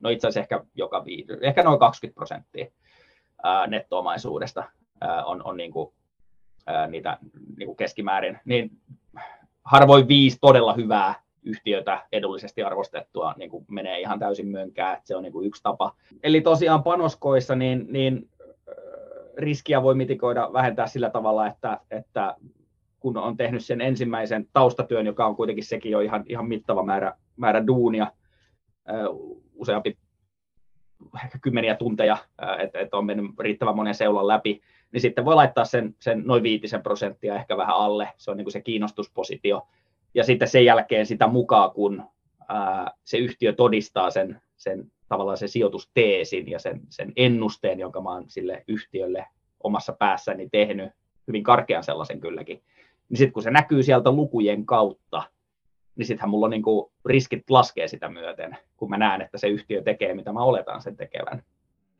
Niin sitten sitä voi kasvattaa sitä panoskokoa. Niin se on yksi toinen tapa. Että tyypillinen aloittelijan virhe on se, että kun löytää jotain mielenkiintoista, no eka virhe on tietysti se, että harvemmin ehkä tutustutaan siihen yhtiöön ihan hirveästi. Se oli virhe, jonka itsekin on tehnyt monesti. Mutta sitten sen lisäksi, että laittaa yhdessä ajankohdassa kaiken kiinni, kaiken mitä aikoo laittaa. Eli siihen ei tule minkäännäköistä tällaista niin kuin ajallista hajauttamista, koska maailma on kuitenkin epävarma, niin silläkin on oma arvonsa, että sä voit reagoida tarvittaessa, jos, jos tuleekin joku markkinapaniikki, niin voit laittaa Mutta toisaalta moni, moni, moni u, uusi sijoittaja niin pelaa niin pienillä panoksilla, että jos, jos miettii, että vaikka se koko potti, minkä laittaa yhteen osakkeeseen, se on vaikka tuhat euroa, niin tavallaan se on se maksimimäärä. Niin mm. kannattaako siitä alkaa ottaa semmoisia pikkupositioita vai kannattaako se sitten mieluummin vaan tunkea kerralla se tonni sinne? Meilläkin varmaan paljon kuuntelijoita, ketkä, ketkä sitten pelaa semmoisilla summilla, että ei voi hajauttaa niin moneen erään, koska sitten ne kustannukset vaan nousee niin korkeiksi. Kyllä, joo toi on ihan totta, että kyllä niin kuin alo, silloin kun pienimmät omistukset oli itsellä niin kuin satoja euroja, niin kyllä silloin niin kuin miettii, että okei, no mikä on se minimi toimeksiantokustannus, sanotaan, että se maksaa vaikka 5 euroa ostaa ja myydä. Jos sulla tulee 10 euroa jo ostosta ja myynnistä, niin eihän sun kannata niin kuin alle 200 euroa laittaa töihin, koska se on jo 10 euroa on jo 5 prosenttia niin kuin siitä koko omistuksesta niin, niin, tota, niin ky, ky, ky, niin kuin se kannattaa ne kulut huomioida, että mikä se minimimäärä on. Että siinä mielessä erittäin hyvä, hyvä huomio kyllä, että, että osaltaan tota voi rajoittaa just sillä, että ei sitten omista 20 osaketta, että, että keskittyy ehkä harvempaa, jotka tuntee paremmin ja tekee siinä sitten tätä ajallista hajautusta, mutta nämä on niin yksilökohtaisia sitten, että, että mm. kuinka, millä summalla sijoittaa ja, ja kuinka monta yhtiötä haluaa omistaa, niin tietenkin se on niin kuin näiden kaikkien funktio. Mutta esimerkki vielä tuosta panoskoosta, niin esimerkiksi yksi yhtiö, minkä mä koin, että oli jo ennen markkinapaniikkia edullisesti hinnoiteltu, tuli vieläkin enemmän alas sitten paniikin yhteydessä, ja sen yhtiön johto aloitti kiihdytetyt omien osakkeiden ostot. Niin mulle se oli niin kuin tosi fiksusti tehty, että näin mä olisin halunnutkin, että he toimii, niin silloin mä ostin lisää sen yhtiön osakkeita. Että se niin kuin toimi jopa paremmin kuin mä odotin, niin, niin silloin se on mun silmissä riskit ovat laskeneet ja silloin mä voin kasvattaa panoskokoa. Joo. Tota, ö, hypätään vielä markkinakatsaukseen ja mikä, mikä on meininki nykymarkkinoissa. Ja aloitetaan vaikka siitä, että että sä oot kirjoittanut kirjan tähtäimessä osakkeita, ja siellä sä oot puhunut jonkin verran erilaisista historiallisista osakemarkkinoiden kuplista, niin onko jotain elementtejä, mitkä toistuu jokaisessa kuplassa aina, semmoisia perusongelmia tai indikaattoreita, että nyt saatetaan olla kuplassa ja ne aina kerta toisensa jälkeen on ne samat. Löytyykö semmoisia? Ehdottomasti. Ähm, Tämä oli hauska 2021 lopussa ja tämän vuoden alussa niin oli useammassa eri podcastissa, niin just sama, samaa kysyttiin ja silloin niin kuin moni elementti oli selkeästi Framilla ihan niin kuin markkinalla, että, että nyt, nyt ehdottomasti niin huomattavasti vähemmän niin. Onhan tässä kuitenkin jo tultu kymmeniä prosentteja alaspäin, että, että euforia kyllä poistuu markkinalta aika nopeasti, sit kun niin käy, mutta vakiintuneet ajatusmallit ehkä sitten, sitten hitaammin, niistä ehkä kohta lisää, mutta siis äm, yhteisiä tekijöitä on ehkä kymmenkunta, mutta jos keskittyy ehkä niihin kaikkeista yleisimpiin, niin kyllähän niin kuin euforia, kupla on ehkä sellainen vähän väärin ymmärretty ja siitä aina käydään vähän kinaa, että no mikä nyt on kupla ja mikä ei. Et sen takia itse tykkää puhua ehkä enemmän niin kuin euforiasta, että et tota, sijoittajien niin kuin euforia yleensä nivoutuu jonkun konseptin ympärille. Siellä on aina joku, niin kuin, minkä ympärille se jengin huomio kasaantuu niin kuin vetonaula. Se on vähän niin kuin joku sirkusfriikki, joka, joka kaikki haluaa nähdä tyylinen, niin kuin, että, että sulla on niin kuin joku semmoinen tosi outo ja uusi juttu, mikä herättää sen mielenkiinnon ja saa mielikuvituksen laukkaamaan. Niin jos otetaan IT-kuplaan, niin se oli tietysti internet, finanssikriisissä oli nämä, nämä tota, asuntolaina laina, tämmöiset instrumentit, sijoitusinstrumentit ja, ja asuntosijoittaminen muutenkin Jenkeissä. Ää, nyt, se, no nyt oli tämmöisiä useampia pienempiä lokeroita, ää, vetyä, kannabista, kryptot, äm, monia erilaisia tämmöisiä niin kuin uusia juttuja, kiinnostavia juttuja. Ja se sinällään käy ihan järkeä, jos mietitään. Sulla on joku uusi asia, niin ei sulla ole semmoisia vakiintuneita DCF-malleja, että no marginaalit on tätä ja liikevaihdon kasvu on tätä. Et kaikki on hirveän uutta, vai mielikuvitus on rajana, niin silloinhan niin kuin on mahdollisuus myöskin irtautua ehkä siitä todellisuudesta sitä aika rajusti. Kun ei ole mitään verrokkeja, kaikki on niin kuin tosi uutta ja ihmeellistä, niin se, sinällään se mm, käy järkeen, että silloin se euforia voi myös syntyä sinne. Et se on niin kuin yksi iso, e, isoin, väittäisin. Et, et näitä on sitten rautatiemanioita ja sukellusvälinemanioita ja pyörämanioita ja automanioita ja kaikki, kaikki e, tulppaanimania niin ihan, ihan ekana. Ja, et, et, et näitä on niin kuin tosi, no sitten sen lisäksi, niin kuin, että mikä on polttoainetta sit sille euforialle, niin se on sitten yleensä se löysä raha. Ja tyypillisesti se on, tämä on sitten kuitenkin suhteellista, mutta et, et sen ei tarvi olla niin kuin absoluuttisesti halpa raha, mutta ainakin suhteessa halvempaa kuin aiemmin. Eli esimerkiksi IT-kuplan aikaahan korot oli jossain 5 prosentin tienoilla, ähm, mutta niitä oli... Niin kuulostaa alen... korkealta. Niin, kuulostaa korkealta, mutta niitä oli... Niin, mutta niitä oli alennettu. Korko. Kyllä, kyllä. Mutta esimerkiksi muutama vuosi ennen IT-kuplan puhkeamista tapahtui tämä Long Term Capital Management-yhtiön sulaminen, jonka seurauksena keskuspankki Fed laski korkoja. Eli se oli ihan vastaava tällä tilanne kuin koronapaniikki. Et tuli joku ulkoinen shokki jossain määrin. Ää, keskuspankki reagoi, laskee korkoja, kasvattaa likviditeettiä, rahaa on paljon enemmän. Niin se on niin sitä polttoainetta. Niin IT-kuplassa kävi aika hyvin vastaavasti. Ja tätä analogiaa mä käytin jo ennen tätä markkinapaniikkia, että on ollut hauska huomata, miten se on niin kuin itse asiassa seurannut aika varsin samaa kaavaa. Ähm, mm. että joku ulkoinen shokki tulee, keskuspankki reagoi ja sitten se likviditeetti tuottaa sen niin kuin boostin siihen. Ää, se, se, se, on sitä polttoainetta sitten siihen Kyllä. euforialle vielä siihen. Niin, niin nämä kaksi tekijää on niin kuin isoimmat.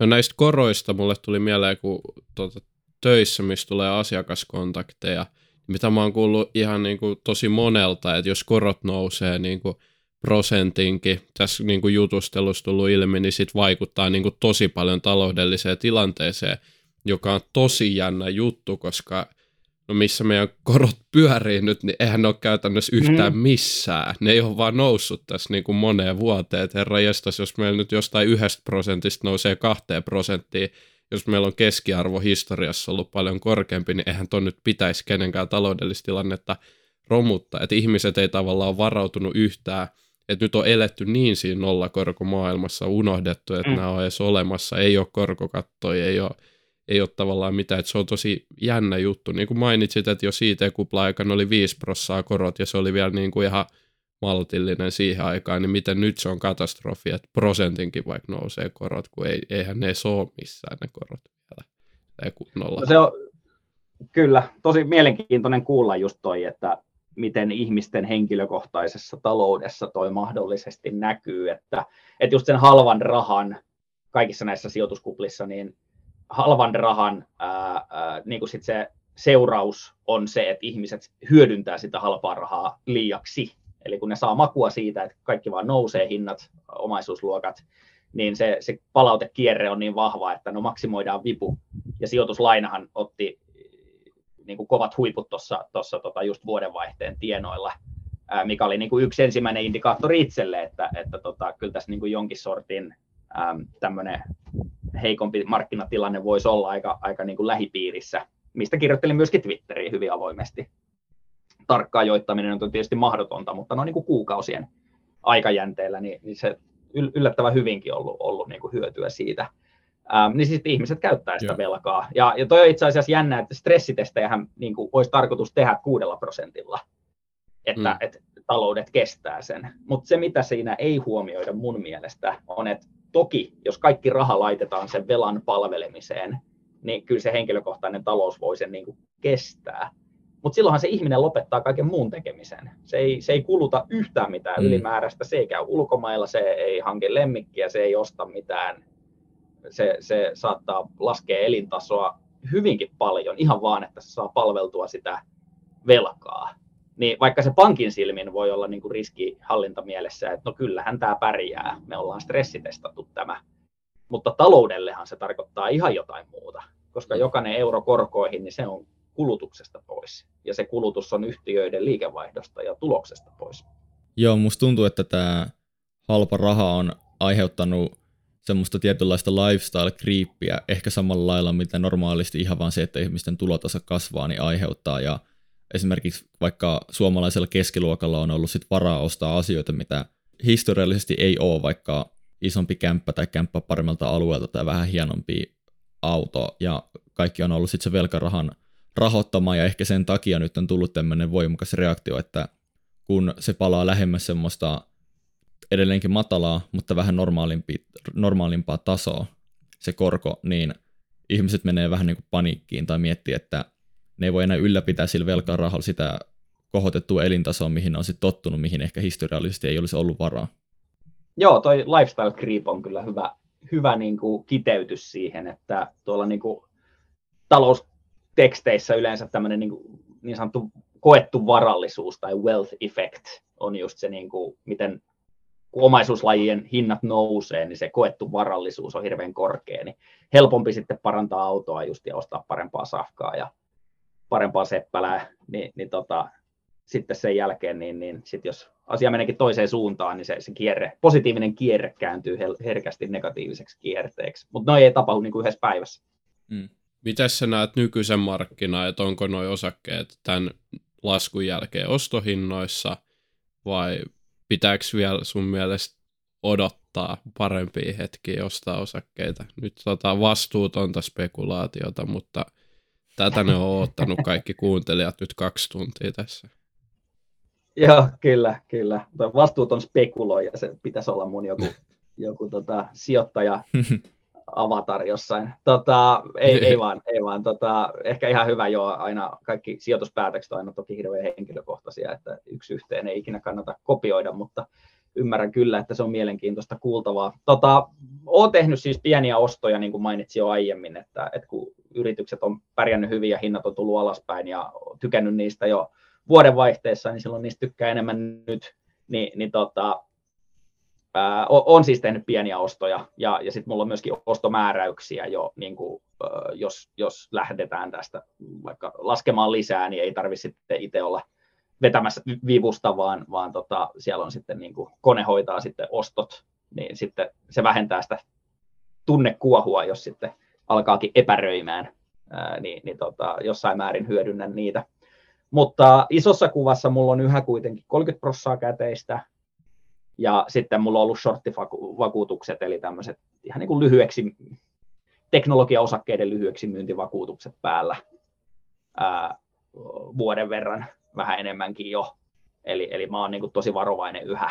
Ja, ja se on niin kuin yksi tapa las, niin kuin rajoittaa mun riskejä, koska tota, just tämä lifestyle creep, mihin viittasit aiemmin, niin, niin kuin todettua, niin se, se ei niin kuin, ehkä toi koronatippi ja paniikki vähän ehkä antoi väärän oppitunnin uudelle sijoittajasukupolvelle, että kaikki kriisit laskuineen ja nousuineen tapahtuu viikoissa, mutta tämmöiset lifestyle creep-asiat, niin ne on aika, aika pitkiä prosesseja, se palautekierre on niin pitkä ja ihmiset muuttaa käytöstään hitaasti, niin se nousu tapahtui hitaasti, kun matalat korot ruokki sitä elintasonostoa ja kulutusta, mutta sitten jos se lähtee toiseen suuntaan, niin ei ne, ei ne ole niinku yhdessä kvartaalissa ohi ne ongelmat, eikä kahdessakaan, ei välttämättä vuodessakaan. Et se voi olla niinku useamman vuoden prosessi.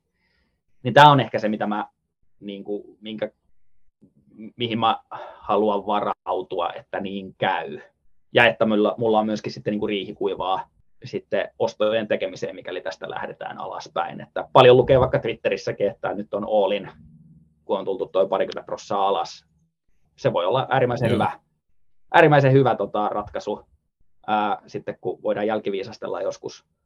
Ähm, mutta itse haluan kuitenkin jättää epävarmuudelle sen verran sijaa, että, että tota, ainakin mar- niin kuin aiempia historiallisia tällaisia vastaavia markkinoita, kun on katsonut ja tutustunut, niin, niin tavallaan sitä ylimääräistä oli niin paljon kaikkialla, ihan niin kuin ennenkuulumattoman paljon likviditeettiä, ennenkuulumattoman kovaa vipua ja korotennätysalalla, et cetera, et cetera. Niin jotenkin en näe, että se kaikki olisi ohi ihan näin nopeasti. Ja, ja, ja nythän vielä yhtiöt tekee ennätystuloksia. Ei niin kuin mun mielestä markkinapohjat ei kyllä historiallisesti ole ikinä tullut silloin, kun yhtiö tekee ennätystuloksia ja tekee ennätysmäärin omien osakkeiden ostoja. Nämä on ihan kovia lukuja, ja niitä voi itse peilata kukin.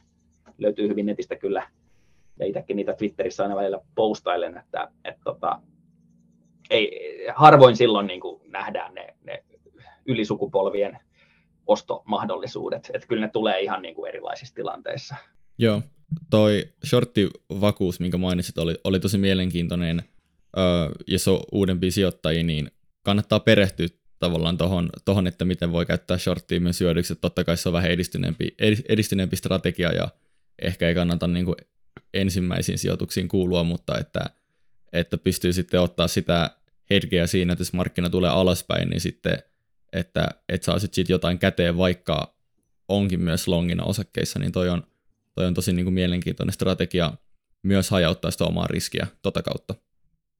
Joo, että toi on niin kuin, vaikka mä oon yhdessä omaisuusluokassa, kun puhuttiin aiemmin riskien hajauttamisesta, niin siitä huolimatta, jos nyt osakkeet menee lähelle nollaa, mikä on äärimmäisen, äärimmäisen, äärimmäisen epätodennäköistä, että kaikki osakkeet meisi lähelle nollaa, ainakaan Jenkeissä, niin sitten on noin shorttivakuutukset, äh, tavallaan, mitkä niin kuin nousee sitten siinä katastrofaalisessa tilanteessa, ja käteinen nyt on käteistä. Mutta on myös ajat, mm. asian tietysti ajatellut niin, että jos asiat on noin huonosti, niin sitten osakesalkku on kyllä viimeinen murhe, että sitten kannattaa kyllä mm. Niin se. hakeutua vaan läheisten kyllä. kanssa turvaa jonnekin ja unohtaa osakkeet sillä sekunnilla, että, että, tota, se nyt ei ole ehkä semmoinen skenaario, mihin kannattaa salkkua sinällään asemoida. Jep. Jatketaan vielä tämmöistä vastuutonta spekulointia vähän aikaa. Ö, mihin sä uskot, että markkinat menee loppuvuonna ja ensi vuonna. Tässä on mielenkiintoisia juttuja, kuten, kuten nyt vaikka EKP on puhunut enemmän korkojen nostamisesta, joka oli ehkä aika, aika nähtävissä, mutta myös tämmöinen Euroopan häilyvä energiakriisi, mistä sulla on myös, kun sä Fortumilta teet duunia, niin ehkä omia näkemyksiä. Niin miten tämmöiset tekijät tulee vaikuttamaan tämän vuoden ja ensi vuoden markkinoiden tota, elämiseen? No osakepoimijalle ainakin erityisen mielenkiintoista aikaa. Et mä olin tosi turhautunut ja tiedän, että muutama hyvin samalla lailla sijoittamista ajatteleva, tota, kenen kanssa pääsi pääs tota juttelee vähän, vähän paremmin asiasta, niin, niin sellaista turhautumista oli kyllä toi 2021. Se oli niin kuin todella kuivaa, kun katso mitä tahansa yhtiötä, niin heilu kyllä sellaisissa hinnoissa, että ei niin kuin tarvinnut toista kertaa katsoa. Et se, se oli niin kuin turhaa. Et nyt on sentään niin kuin mielenkiintoista poimittavaa. Et se on niin kuin plussaa. Ähm, lähdetäänkö tästä nousuun tai laskuun? No, jälleen kerran vastuutonta spekulointia. Kukaanhan ei tiedä. Äh, mutta jos on ihan pakko vastata, niin kyllä mä niin kuin itse uskon ja olen myöskin varautunut siihen, että ennemmin tehdään uudet pohjat kuin että tehdään uudet huiput.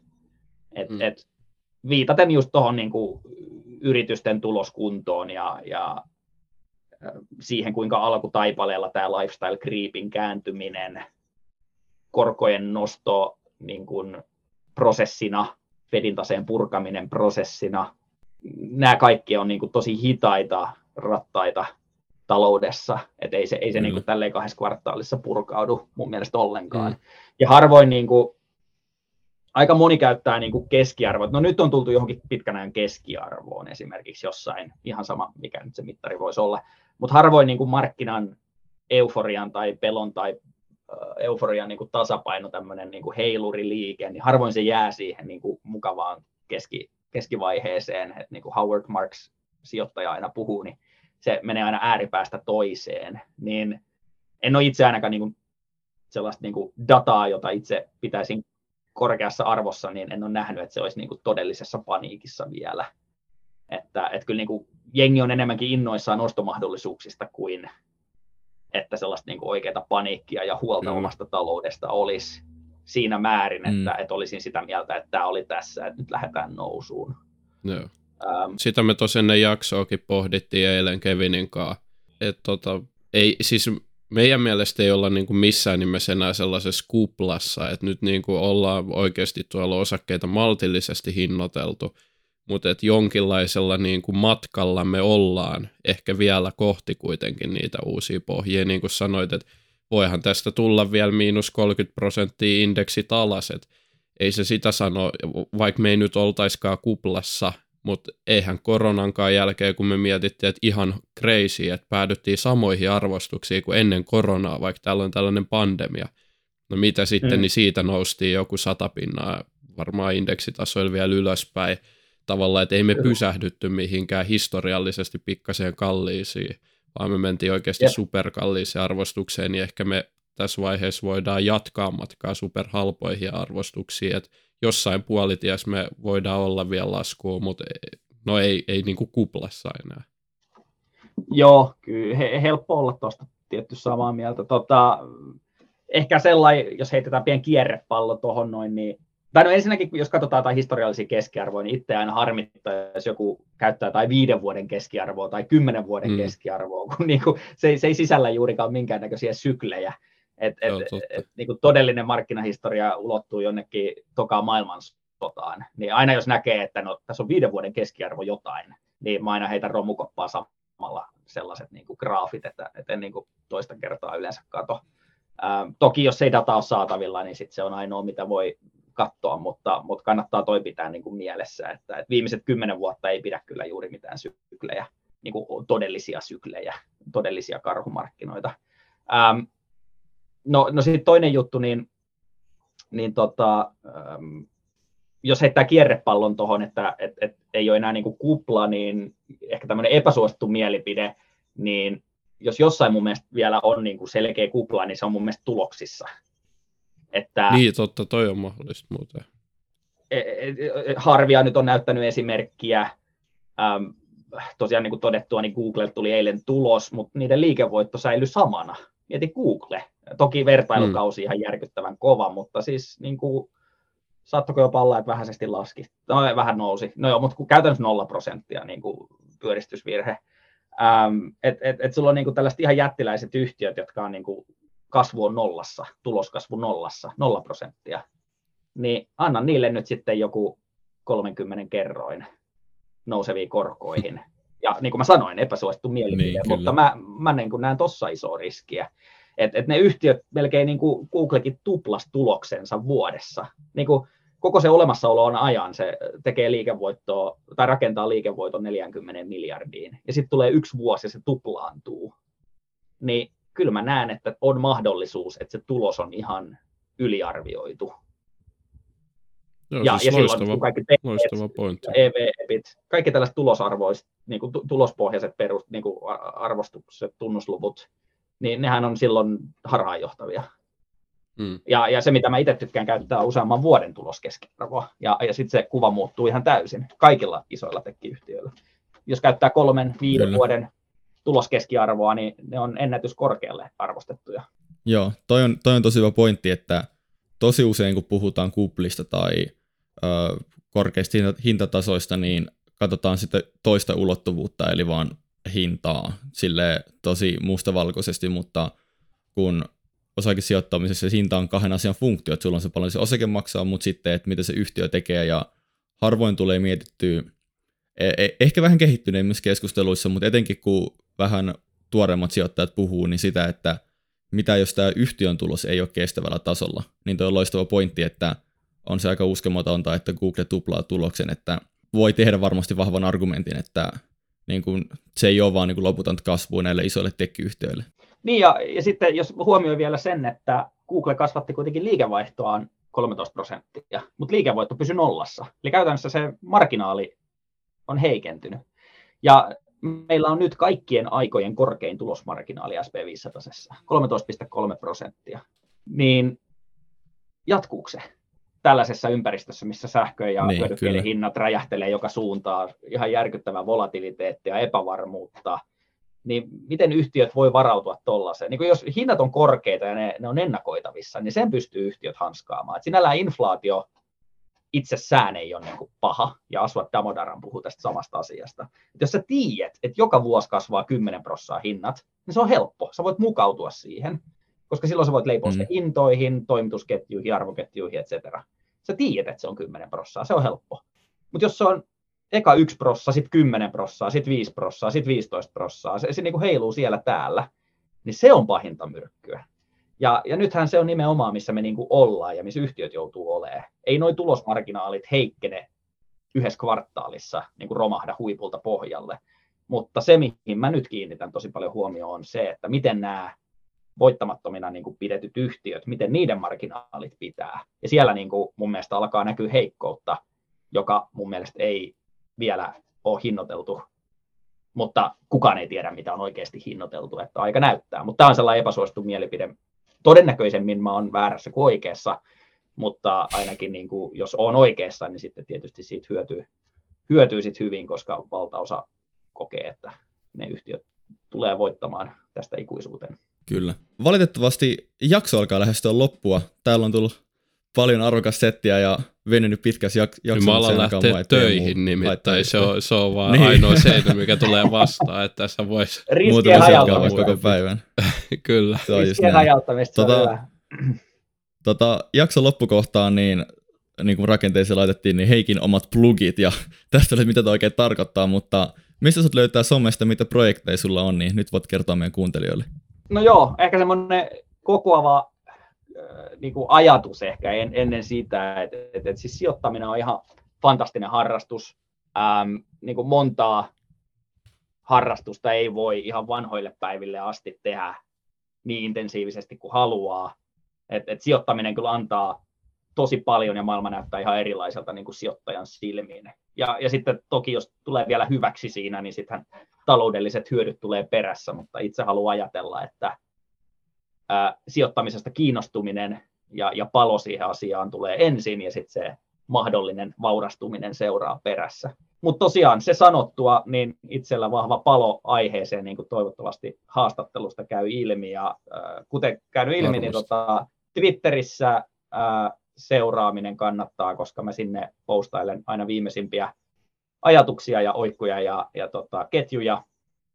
Ihan LinkedInissä voi sitten ammattimielessä linkata, se on aika matalan kynnyksen, että sit jos haluaa kysyä jotain tai olla yhteydessä, niin onnistuu sitä kautta myöskin hyvin, että Twitter ja linkkari, niin siellä aktiivisesti, jos koette, että kannattaa TikTokkiin tai, tai muihin medioihin iskeä kanssa kiinni, niin tosi mielellään otan kyllä ideoita vastaan, että haluan, kyllä. että mahdollisimman laajalla rintamalla tota, jengi innostuu aiheesta ja käydään hyvää keskustelua. Ähm, ja tosiaan toi tähtäimessä osakkeet kirja, niin se löytyy eri formaateissa. Ihan äänikirja löytyy noissa Storytellissa, Nextorissa, tyypillisissä palveluissa. Sitten on sähköisessä muodossa. Löytyy myös englanniksi Considering Stocks ää, Amazonista. Ja, ja tota, sitten vielä viimeinen plugari, eli, eli tota, mä oon nyt miettinyt tässä näin näiden asioiden tiivistämistä, että ei pelkästään perusasioita, mutta sitten myöskin muita vähän edistyks, niin kuin, vähän eri tason konseptien kuvauksia ja, ja luentoja ajatellut tehdä verkkokurssin muotoon, että jos siihen suhteen on toiveita tai kiinnostusta, niin, niin tota kannattaa linkkaa Twitterin puolella, niin pysyy ajan tasalla sitten, kun asia edistyy. Että sellaista vireillä, mutta vielä ei ole konkreettia näyttää, mutta vasta Oi matkan alussa tässä itsekin. Kyllä. Toi tähtäimessä osakkeet on muuten tosi hyvä kirja niin kuin osakepoimijalle, sellaiselle, joka on niin kuin perillä jo ehkä jonkun verran, mutta sitten lähtee niin kuin, siis mulle toi tuli niin kuin, milloin mä älysin ton kirjan, niin ehkä sellainen vuoden myöhässä, vaikka mä oon sen kokonaan lukenut ja siitä tuli oikein hyviä juttuja. Tavallaan sellainen, että joka on lähtenyt just osakepoimintaan, niin kuin se on kattava teos, siellä on sitä tilinpäätöstä ja kaikkea avattu kivasti, niin se auttaa ihan varmasti siihen, niin kuin, että osaa jo valita yksittäisiä osakkeita niin kuin melko, melko hyvin, kun on sen kirjan sisäistänyt, voisin väittää. Joo.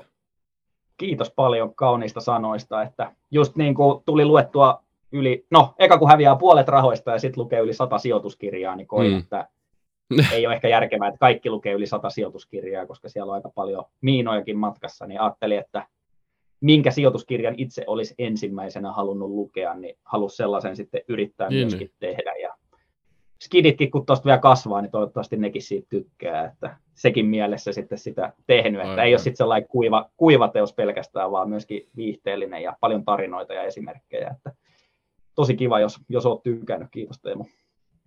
Ei mitään, hyvä Joo. kirja. Kyllä pystyy lämpimästi suosittelemaan kaikille. Laittakaa kaikki kuuntelijat kirja, kirja kuunteluun tai lukemiseen, missä formaatissa kulutattekaan kirjoja. Ja tässä kohtaa Heikki, kiitos älyttömästi vierailusta. Tämä oli Teemulle ja mulle suuri ilo ja tota, saatiin paljon oppeja ja varmasti myös kuuntelijat tästä, tästä jaksosta.